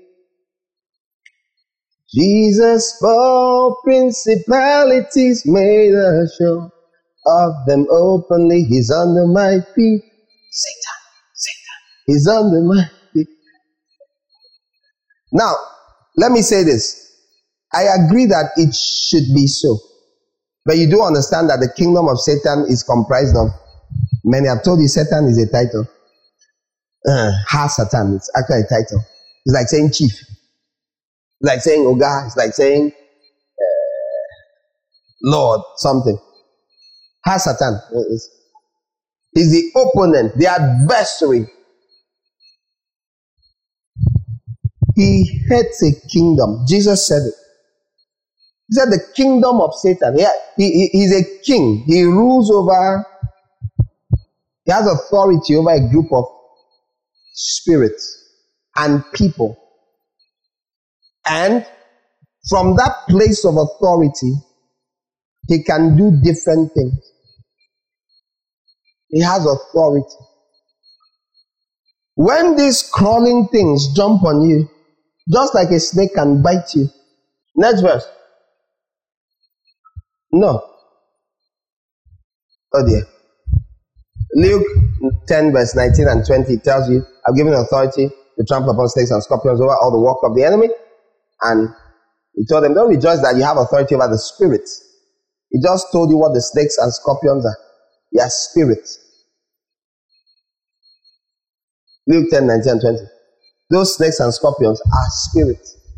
Now, if you now look at what he said here, he said, you are to rule over every creature that crawls upon the earth.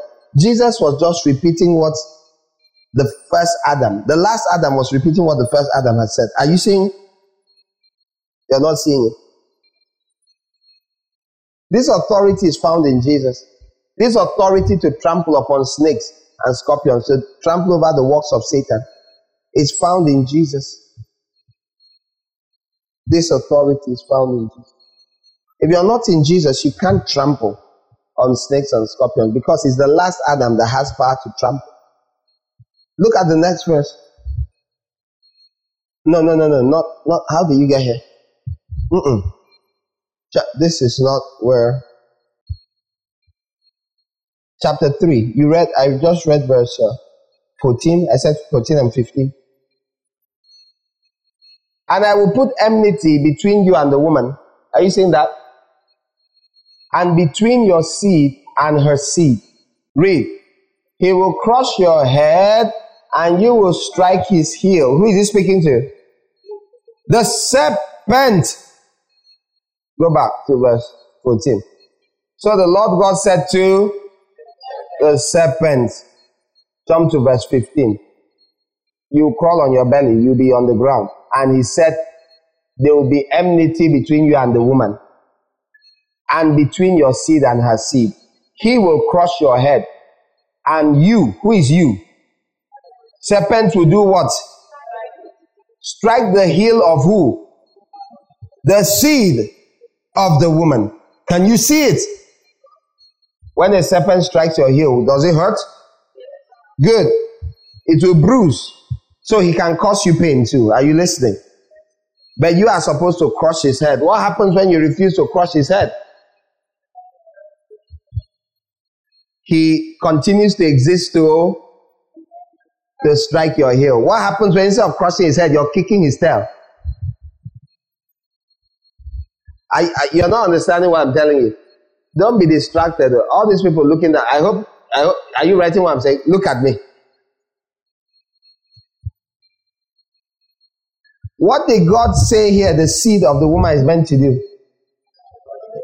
When you crush the head of a snake, what happens? When you crush the head of a snake, it dies. Can it bite? When you crush the tail of a snake, can it bite?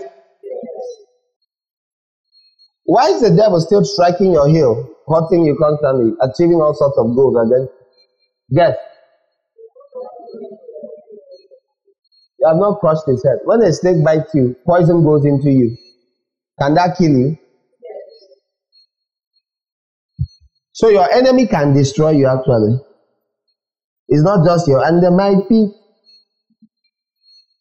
He's wounded your feet. No. This is war. Do you understand what I'm saying? Don't treat war like a game. If it's war, you don't play. Who plays where there are snakes? Who goes walking around barefoot and acting casually where there are snakes? No one intelligent jokes with snakes.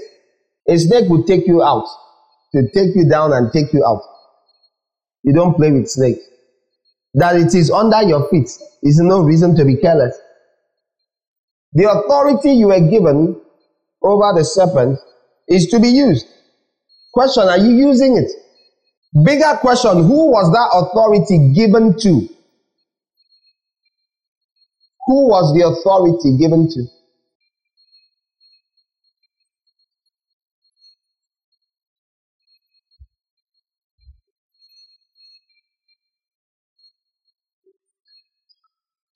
We saw it in Hebrews chapter 2.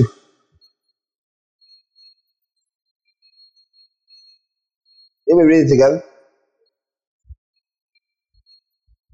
We do not yet see everything at present subject to man. What do we see in verse 9? Hebrews 2. We see Jesus crowned with glory and honor. How do you get to be crowned with glory and honor? How did Jesus get to be crowned with glory and honor? He suffered death. Have you seen that? He suffered death. Question. If any man will come after me, to where? We saw it in Romans chapter 2, verse 7.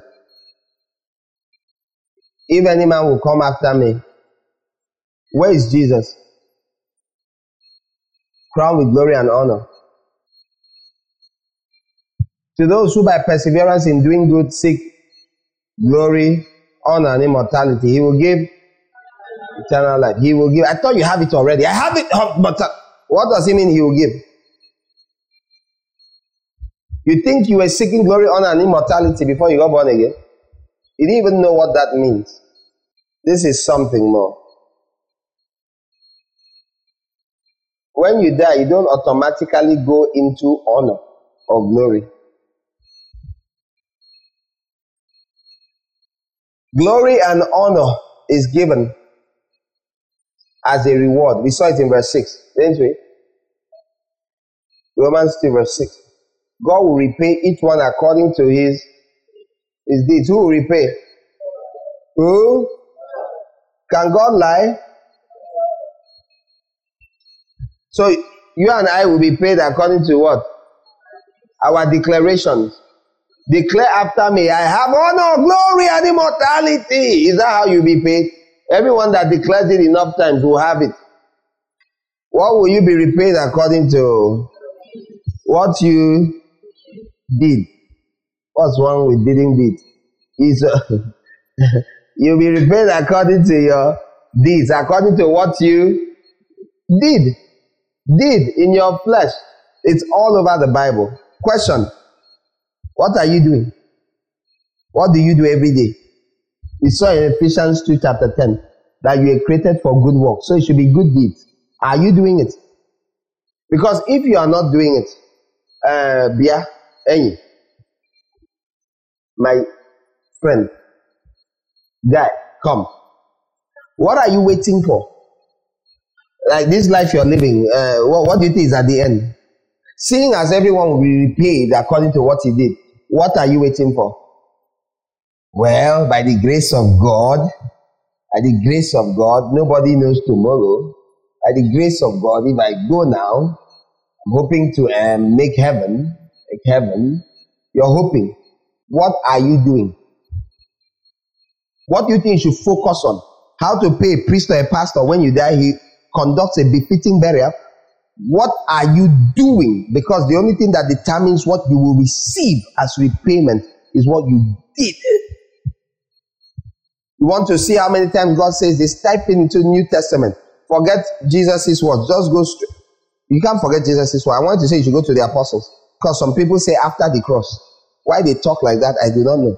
When Jesus is the same yesterday, today, and forever. Type in there, do, deeds, works, depending on your translation. And write out all the passages, read them. Then you will know exactly how judgment day will be. Don't complicate it. If you are too lazy, just read Matthew 25 from verse 30. That's all. It tells you everyone was judged according to what they did. That's all. Goats and sheep. According to what they did. I ask again, what are you doing? What did you do yesterday, last week, last month, 6 months ago? What have you been doing? What are you doing today? What will you do tomorrow? You are securing your future or unsecuring it. Everyone is, male, female, young, old, If educated, illiterate, you are deciding now. You better deal with these matters while you are on this side of school. Deal with it.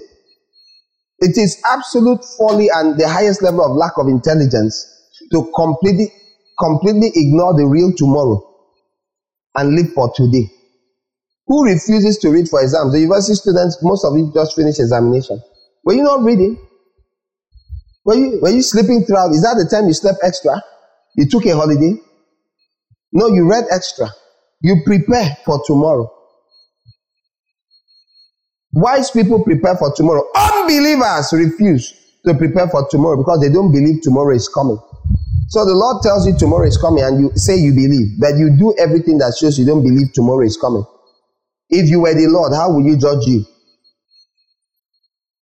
Tomorrow is coming. We can trample the works of the enemy today with all our might. How will you do it? By the power of Jesus. It's His strength. It's in Christ that you have authority, the authority in His name. The last Adam. The last Adam. What are we called to do? How do you become one with the last Adam? You become one with the last Adam by believing on Jesus and embedding yourself in Him. That's how you become one with Him. How did Eve become one with Him? How did Eve become one with the first Adam? He looked at the woman and said, hey, because she came out of His sight. What happened when the Lord Jesus hung on the cross? Who remembers? You remember a soldier putting a spear in his side and blood and water coming out? Out of where? Did Jesus die? When Lazarus died, what did Jesus say He was doing? What does God cause death? What happened to Adam before his woman came out? What kind of sleep?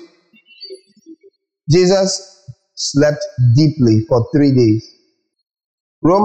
John chapter 14 says, the Lord said, in my Father's residence, house, there are many residences. Many monies, many dwelling places, many rooms. So what is money? All of you, your thinking is, oh, mansion. That's King James. Why it says that, I don't know. This is the same word in the same chapter. You go down to verse 21, 2, 3, 4. And it says, anyone whom the Father loves, who obeys me, my Father will love you. Come and make His residence with Him. His abode. That's the same word. It's not a mansion. You can't make His mansion in you. It means dwelling place, space. In my Father's house are many rooms. If it were not so, would I have told you I'm going there to prepare a place for you? You presume He went to heaven to prepare a place. Oh dear God, why did I enter that? I don't have time to explain it. He was not going to heaven, He was going to the cross. This is chapter 14. Some chapters later He's dead. He was going to the cross to make a place.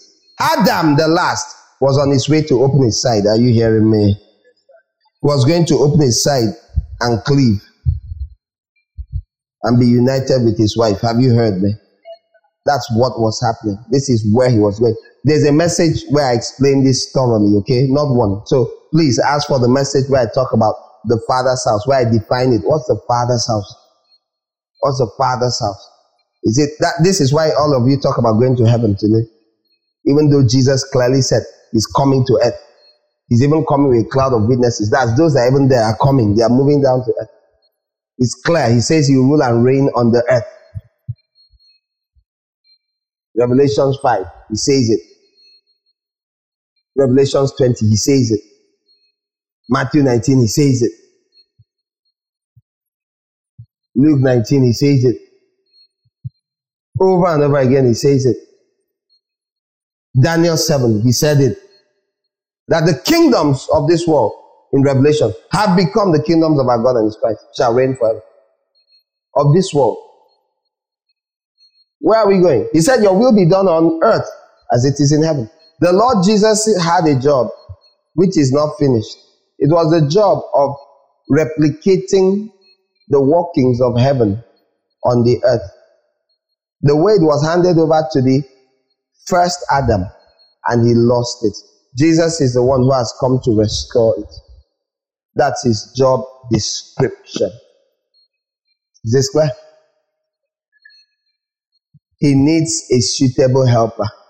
That is why you're asked to be born again. And then he's picking out of there. He's naming you. I hope they didn't call you a beast and pass. I hope he did not call you livestock and pass. I hope he did not call you a crawling thing and pass. I hope he will look at you and say, woman, for she was taken from man. I hope you're on the side of the Lord. I hope it can be said, who is on the Lord's side? And you say, me. I hope you think like a Levite. I hope you don't have false ideas in your head, forgetting that it is not only mankind that God created. They created all kinds of creatures. I hope you understand everything I've said so far in the last 4 sentences. I hope all the pieces of everything I've said in the last 2 hours is making sense to you.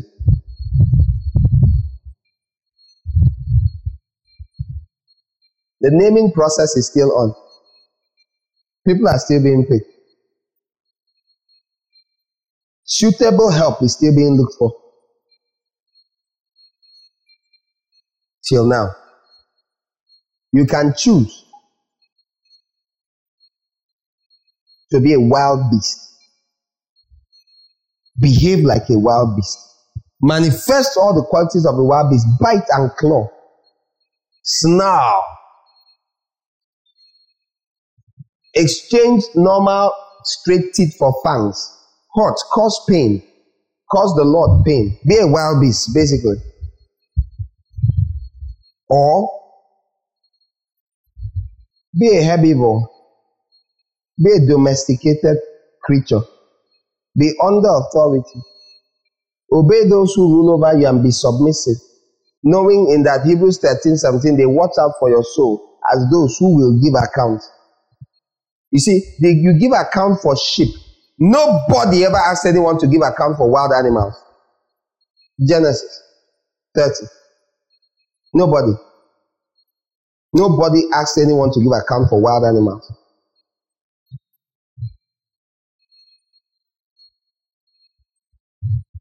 Chapter 31,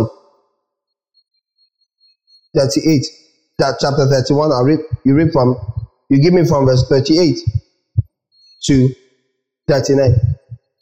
I have been with you for 20 years now. Your sheep and goats have not miscarried, nor have I eaten the rams of your flock.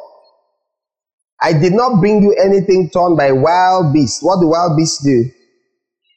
They tear. They are dangerous. They cause harm. They harm other sheep. They make people fall. They make people stumble. They deprive God's people of peace. They cause pain and distraction. They are wild beasts. They tear. They are brutal and brutish. It's the nature of a wild beast to be like that. I bore the loss myself. And you demanded payment from me for what was stolen by day or night. You give account for livestock. You give account for sheep. You give account for domestic animals. Domestic animals are not acquired and discarded. They are cared for. If you're here and you're saying, I'm a child of God, I'm born again, I want to be domesticated. I want to be under care. Don't act like a wild animal. Don't crawl everywhere. Don't be like a creeping animal. Don't act like a serpent. I don't want anybody to know where I'm going. I don't want anybody to see me. How many snakes, I've asked before, have you ever seen in your life? Meanwhile, there are millions. But how many have you seen? They come out in the night mostly. And they're always hiding. creeping, crawly things, termites, centipedes, millipedes. There's a nature to that. You don't see sheep or cows going around hiding. They are open and they are diurnal. They move around in the day. That's their nature. Who knows when wild beasts come out? The tigers, the cougars, the puma, the panther. They hunt at night. Darkness is their time. That's when they sneak up to the sheep. The wolves and the foxes and attack. Because this is the nature. God made all things, but He wants to name out of the things He makes the one who will rule by His side. To rule by His side, you must be prepared inside. You don't go and live like a wild beast in the bush and then you are extracted from His side. How? You must be within to emerge. The preparation place for the one who is suitable to help the Lord Jesus rule and reign in the earth is inside the body of Christ. Did you hear me? The body of Christ is the place for making the bride of Christ. Have you heard me? Why those who are not part of the body of Christ, who do not operate within the confines and the directives of the body of Christ, can never be part of the bride, the ruling class. I've explained that before. You like to think it's the whole church. It is not. If you abide in me and my words abide in you, ask what you will, it shall be done for you. Where did you hear a statement like that? Book of Esther. Esther, what would you have me do for you, even to half of the kingdom? Ask what you will, it shall be done for you. Because Esther was abiding with the king. She made him a banquet of wine. She sought to please him. Out of that, he offered her half of his kingdom. That is the picture of Christ and the church. Christ and the church. Out of that church, out of that harem of women will be an Esther, the one who will be queen, who will rule and reign with him. This is the mystery of the church, the bride of Christ, the one who descends out of heaven in the book of Revelation chapter 21, who is beautiful within, according to Psalm 45, the king's daughter. She's beautiful within. Give me verse 10, 11. Psalm 45.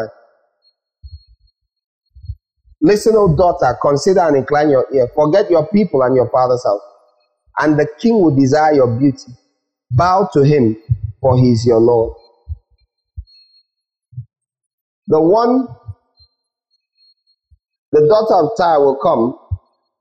The daughter of Tyre will come with a gift. Men of God will seek your favor. Keep going. All glorious is the princess in her chamber.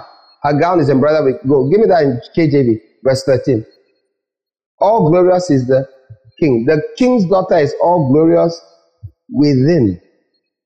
Her clothing is of wrought gold. Look here, the tabernacle of Moses. Everything here, not in the outer court, but within the holy place and the holy of holies, is gold. All. She's all glorious within.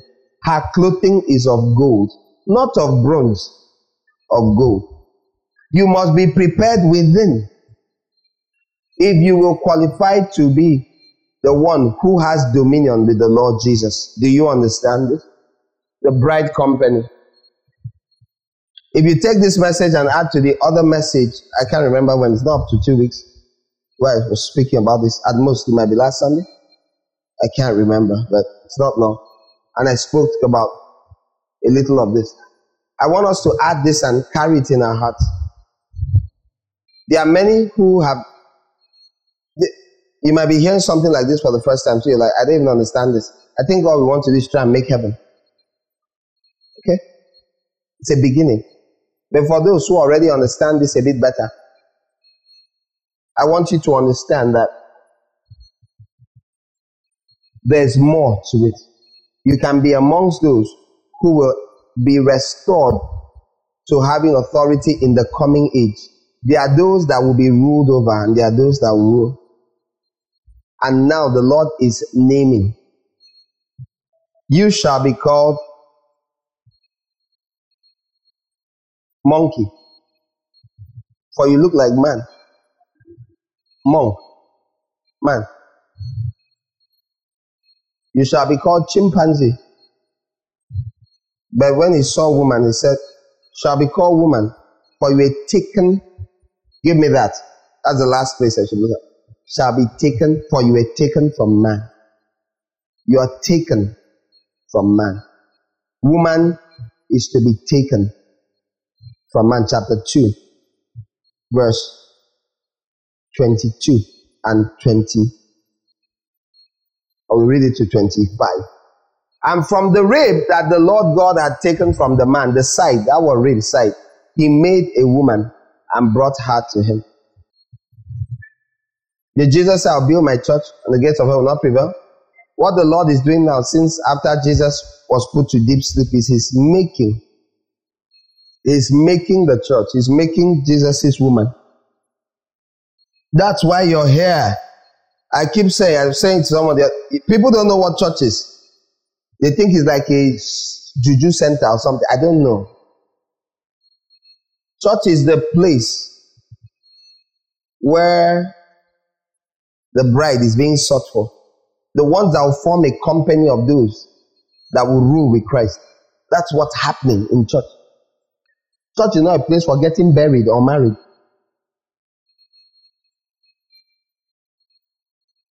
From the rib that the Lord God took out of the man, he made a woman and brought her to him. Yes? And the man said, this is now bone of my bones and flesh of my flesh. She shall be called woman, for out of man she was taken. How do you find the one that is suitable? From inside, the one who is seeking.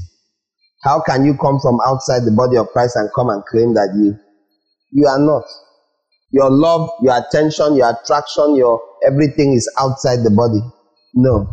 Forget it. Say, have you heard people say, see, leave it, oh, leave it. You don't know how it to be that day. Listen, you people that even go to church and then you might even end outside and me, I'll end inside. And someone say, it's true. It's stupid. A cold, stupid person will say, it's true. Why do people open their mouth and let out sounds that are illegal in the spirit realm? What is true? How can it be true? You don't know the scriptures, so you talk nonsense. You must come out of his bone and of his flesh.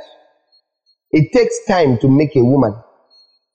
The Lord has been working for some days now. And where are we entering? From the time of Jesus to the time called today, 2,000 years. How long does Jesus stay in the earth sleeping?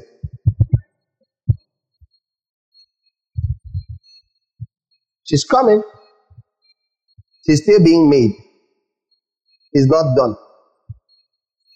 That is why the church is not yet beautiful. When you leave, go and look at Ephesians chapter 2, verse 19, 20, 21. She's still being made. She's being made. Some people say, no, the church came. No, the church is being made. The bride, the one who will rule with him and be entitled to half of the kingdom, is being made. So let the Lord emerge. The heavens have held him back until the fullness of time. For now, he's as one asleep after his side was opened on the cross. When the day comes, he will manifest. And those that have been made themselves ready, the bride who has made herself ready will be caught up to rule and reign with him. Yes, let's finish. For this reason, a man will leave his father and mother. This is why Jesus left and came to be united to his wife, and they'll become one flesh. And the man and his wife were both naked, and they were not ashamed. There's a lot of shame now. In the future, we will be able to be open yet again.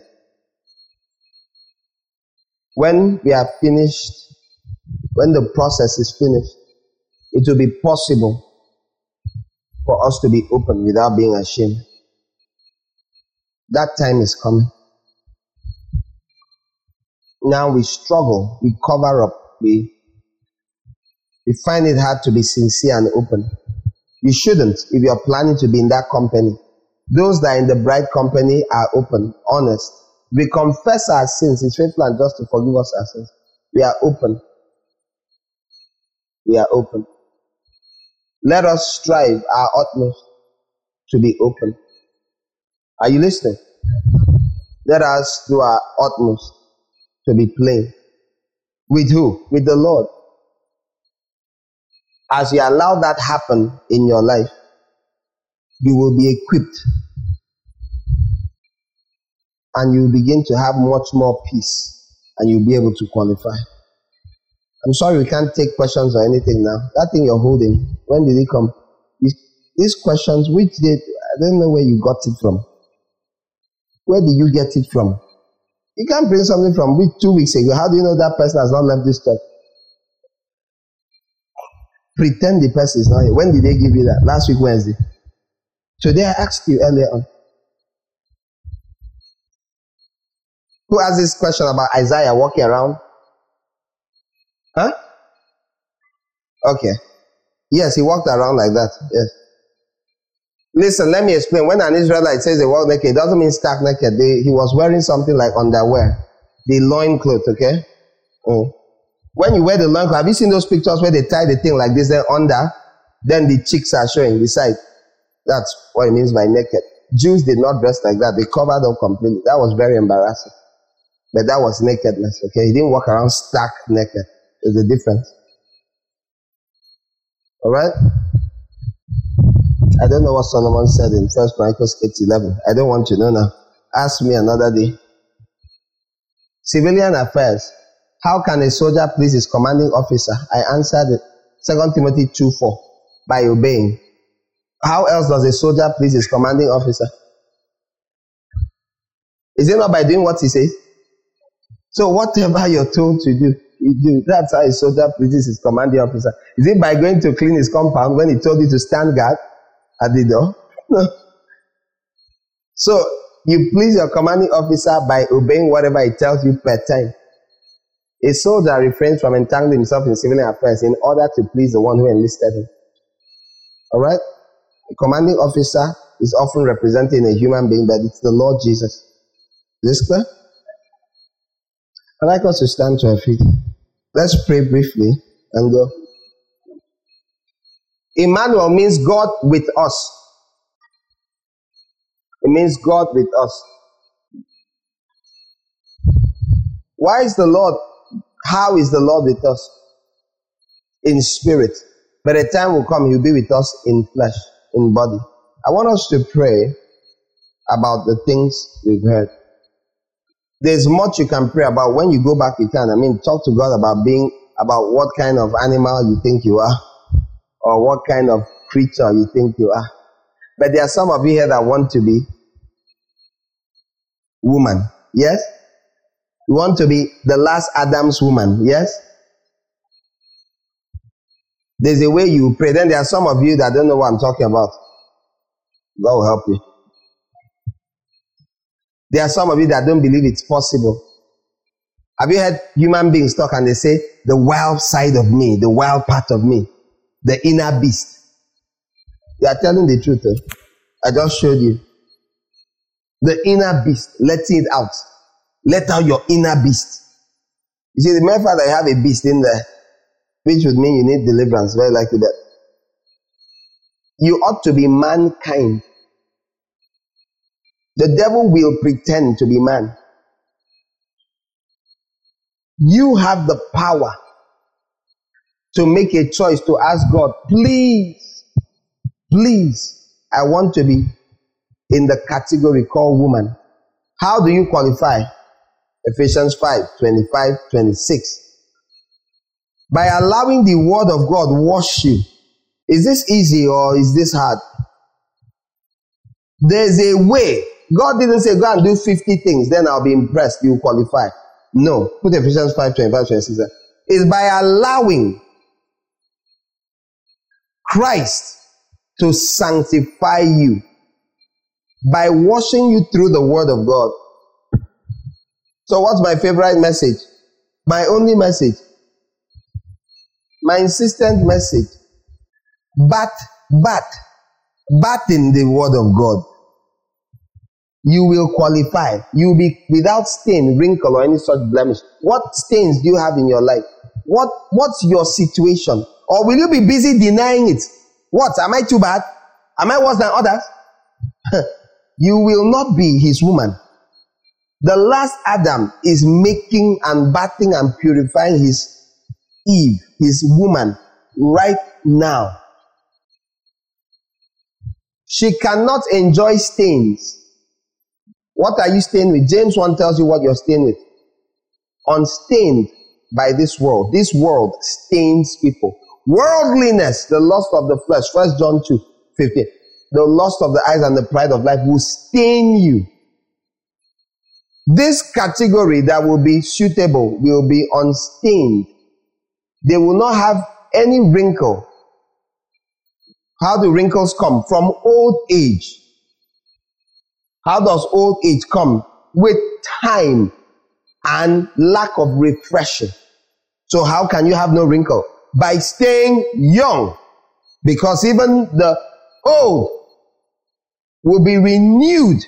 Those who wait on the Lord, Isaiah 40, will renew strength.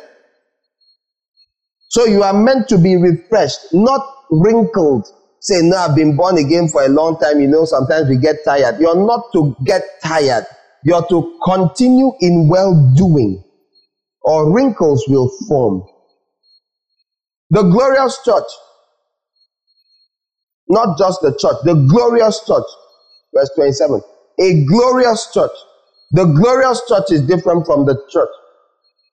The bride company is different from the church. Or any such blemish. No stains, no wrinkles, maintaining a fresh relationship with the Lord. Not referring, oh, I remember in 1994 when my love was vibrant. No, those are wrinkles. Refresh your relationship with the Lord. Or any such blemishes. The Lord wants to purge this as you let his words wash through you. Remember, if you abide in me and my words abide in you, ask what you will. It will be done for you. First prayer point. Father, thank you for teaching me these things today. You may unpack this for the next 50 years, but thank him for giving you understanding and light. Father, we are grateful.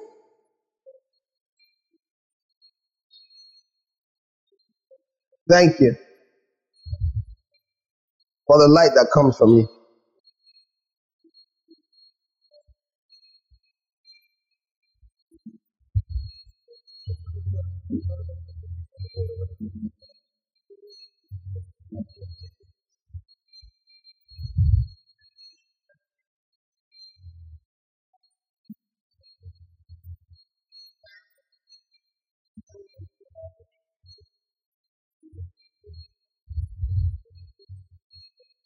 Thank you, good God, for the grace that comes from you. Amen. I want us to pray now and ask, I know I can't, if I tell you, what kind of animal do you want to be used? It's a joke. But no, if you don't make a choice, you will end up, if you don't choose to be suitable, if you don't choose to be in this class, I'm sorry, you are going to end up one of the animals. It's just what it is. You're going to end up in one category. You may end up in the cattle category, which is not bad. Sheep are there. Or you end up in the wild beast category. in a larger, wider level, you end up in the animal category. The crawling beast creature, the one that bites the heel of the seed of the woman, or the one that crushes the head. You have to choose one. You're the one that causes pain to the body of Christ, or the one who the body of Christ will crush. You will have to choose one. Everyone here will be something. In a short while, you'll be on some side. There are people that may end up on the side of darkness and occultism. You'll be on the wrong side. Your head will be crushed. There will be those that are on the side of the seed of the woman. You are part of the glorious church. You are the ones that will crush the head of the serpent. I want us to pray and ask God to help us make the right choice. Ask Him to show me. You've shown me these things. Please, I want this or that. Talk to Him. Say what to Him, what you may. Respond to Him. If you heard what was preached, respond to Him.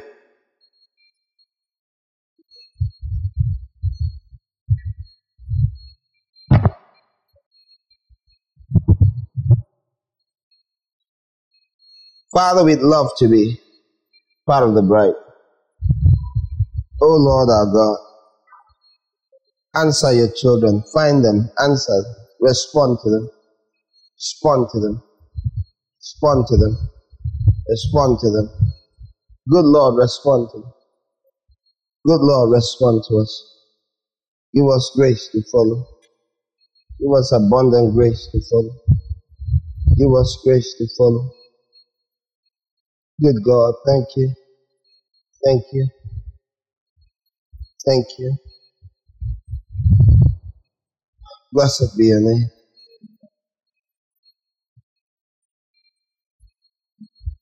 I'm going to give a chance to those that, now some of you need to repent, absolutely. You have been on the serpent side. You know yourself. Some of you have been on the serpent side. You don't have any love for God, really. When the devil says do something, you do it. You don't drag. There's not this over dragging. You won't agree it's the devil. You just say, I just did. No, but it's the devil now. By the fruit you know. Who did you please? Who was happy when you did what you did? Who gets happy? Do you make God happy? Does He smile? Do you do things and God goes, yes, I'm very happy? Or you like to often do things that you know. The mere fact that you're hiding is at night you breathe. You behave like a wild beast. You have to understand, we didn't read all of Daniel 7. If you read it all, you saw that the kingdom of man, the last Adam, overthrew the kingdom of that beast and all the rest of the kingdoms. So who comes out on top at the end? The one who submits to the last Adam, Jesus Christ, the one who was with Him, ruling with Him. They are the ones who will win. So my request is that you pray now and say, good Father, I would want you to forgive me for not choosing the proper way. And I want to be in the class of those who do not behave. Okay, just give me, put it on the wall so they can look at it and pray. Psalm 49. Psalm 49. Man that is in honor and does not know it is like the beast of the field. So you don't, I'm not just saying this. Not the last verse. 12. I don't like this translation. I know it says His wealth, but when He says that, you can't understand. Go to King James. You won't understand it when you read wealth. All you think is money, because that's how damaged we are. That's not what it means in the Bible. Read with me. Nevertheless, man being in honor abideth not, is like the beast that perish. But he was supposed to have everlasting life, yes? But he perishes like the beast because he is unaware. Oh, give me the other translation now. Now that he sees honor. Remember those who seek glory, honor, and immortality? Good. Now, man, despite his honor, his wealth, cannot endure. It's like the beast that perish. Okay, jump down to verse 20. Verse 20 is the same point, expanded. A man with valuable possessions but without understanding is like the animals that perish. King James, another one. Man that is in honor and understandeth not is like the beasts that perish. This is what I want you to pray about. Which kind have you been? You want clothes? You came to the earth to wear clothes? You want shoes? You want cars, houses, stuff? You perish like a beast. You think like a beast, so you die like one. Everything in you is wrong. You were not created for things. You were created to have dominion. Dominion is not proven by things. You have converted dominion into property. Those who seek honor, glory, and immortality. If you don't understand it, God has given you the chance. Let me say it so you don't say I wasn't clear. God has given mankind the chance to be his bride. And if you don't understand it, you're going to end up like any of the other animals he named. All of you here, hearing this message today, even if this is the only part you hear, if you live your life for things and property,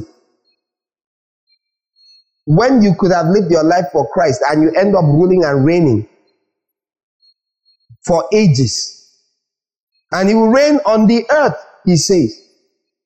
All the things you see on this earth will be ruled over. But God is saying, endure with me now. Obey me now. And you will qualify. We will reign together on the earth. And you say, no, I want to reign now. Number one, you can't reign now. No human kingdom that tried it ever worked. You can only try for a short while. You will fail. But this last Adam, Jesus Christ, will reign over all the kingdoms of the world. And you reign forever, for the ages. This is the promise of Scripture. Question, do you believe it? If you believe it, present yourself to the Lord and talk to him about it. What's your choice and what will you do? Will you pay the price? Pray. Father, we come to you. If you don't understand, just say, God, help me understand it more. Help me have understanding. Open my eyes, my ears, my heart. Lord, I ask to comprehend these things. I ask for specificity. I ask for discernment. Lord God, I ask for light.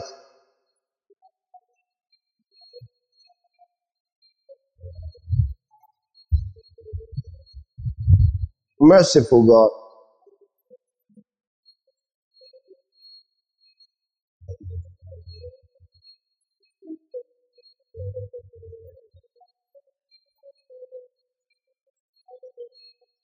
Power belongs to you. Praise. Help me understand. Ask God to help you understand. Oh, may lack of understanding not cost you everything. Lord, help me understand. May I not perish like a beast. May I not think like any of the animals that were created. May I think like mankind. Oh, Lord, my God. May I discern truly and clearly what it is you are saying. Illuminate me. Illuminate my heart. Let me think like my Lord, our husband, the Lord Jesus, our maker. Oh Lord, our God, help us see right. Help us see properly. Help us see truly. Help us see fully.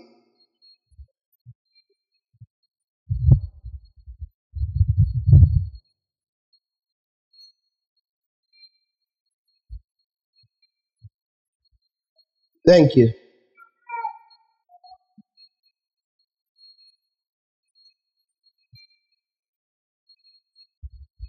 Lord, may our lips serve him. May our mouth serve him. May our heart serve him. May everything we do serve him. The choices we make, Lord, we ask to be found in you. Say with me, Lord Jesus, help me understand what it means to abide in you. Help me to remain in you. so I may reign with you.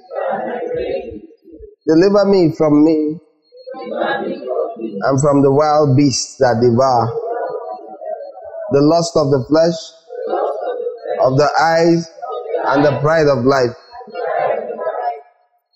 Help me abide in you continually, and your words abide in me. May I be counted worthy to be bone of your bone and flesh of your flesh. Cleanse me. Make me holy. Wash me. Let me be free of blemish and spots and wrinkles. No more staining from the world. May I serve you all the days of my life. Thank you, good God. I'm praying for you. I'm asking, Father, that you deliver the one that has been bound. Father, I ask, oh God, that you release them to walk in light. Help them walk in grace. I ask that the darkness that shines everywhere, that corrupts everything everywhere, that spreads everywhere, that is in all places, by your mighty power, let it be reversed and reversed and reversed and reversed and reversed. Reversed right now in Jesus' name. May your eyes be open to understand the light of the world, the Lord Jesus Christ. May you not belong to the kingdom of darkness. May the powers of the kingdom of darkness be broken over you. Let liberty, the sound of freedom, be made known to you. Your yokes be broken. Every yoke the Lord did not put on you, the Assyrian yoke, let it be broken. May you come under the yoke of Jesus, the good and kind Lord. Amen. We have an offering. Take it, Father. I ask for every offering that you receive it and use it for your glory and praise. As that you cause it to multiply, to extend your kingdom, and as that you provide all needs, even according to your riches and glory. Father, I ask that you will fill your people and replenish them. Give them grace as they give grace. Thank you. As I bless their work this week, as I help them, cause them to walk in the way that pleases you. Teach them the paths of righteousness. For your name's sake, O Lord Almighty, save to the uttermost. According to your promise, save, O God. I ask that you bless their bread and their water, the work of their hands. Thank you. Let the fear of the Lord accompany them. Let the words you speak, let them take root downwards and bear fruit upwards. Lord God, I ask for the rain to come. Water, O Lord, seed sown, I pray, for your source on every good thing. Thank you. Amen. We pray you receive eyes to see, ears to hear, and an understanding heart. Remember, test all things and hold fast to what is good. For more information, visit our website at gods-lighthouse.org.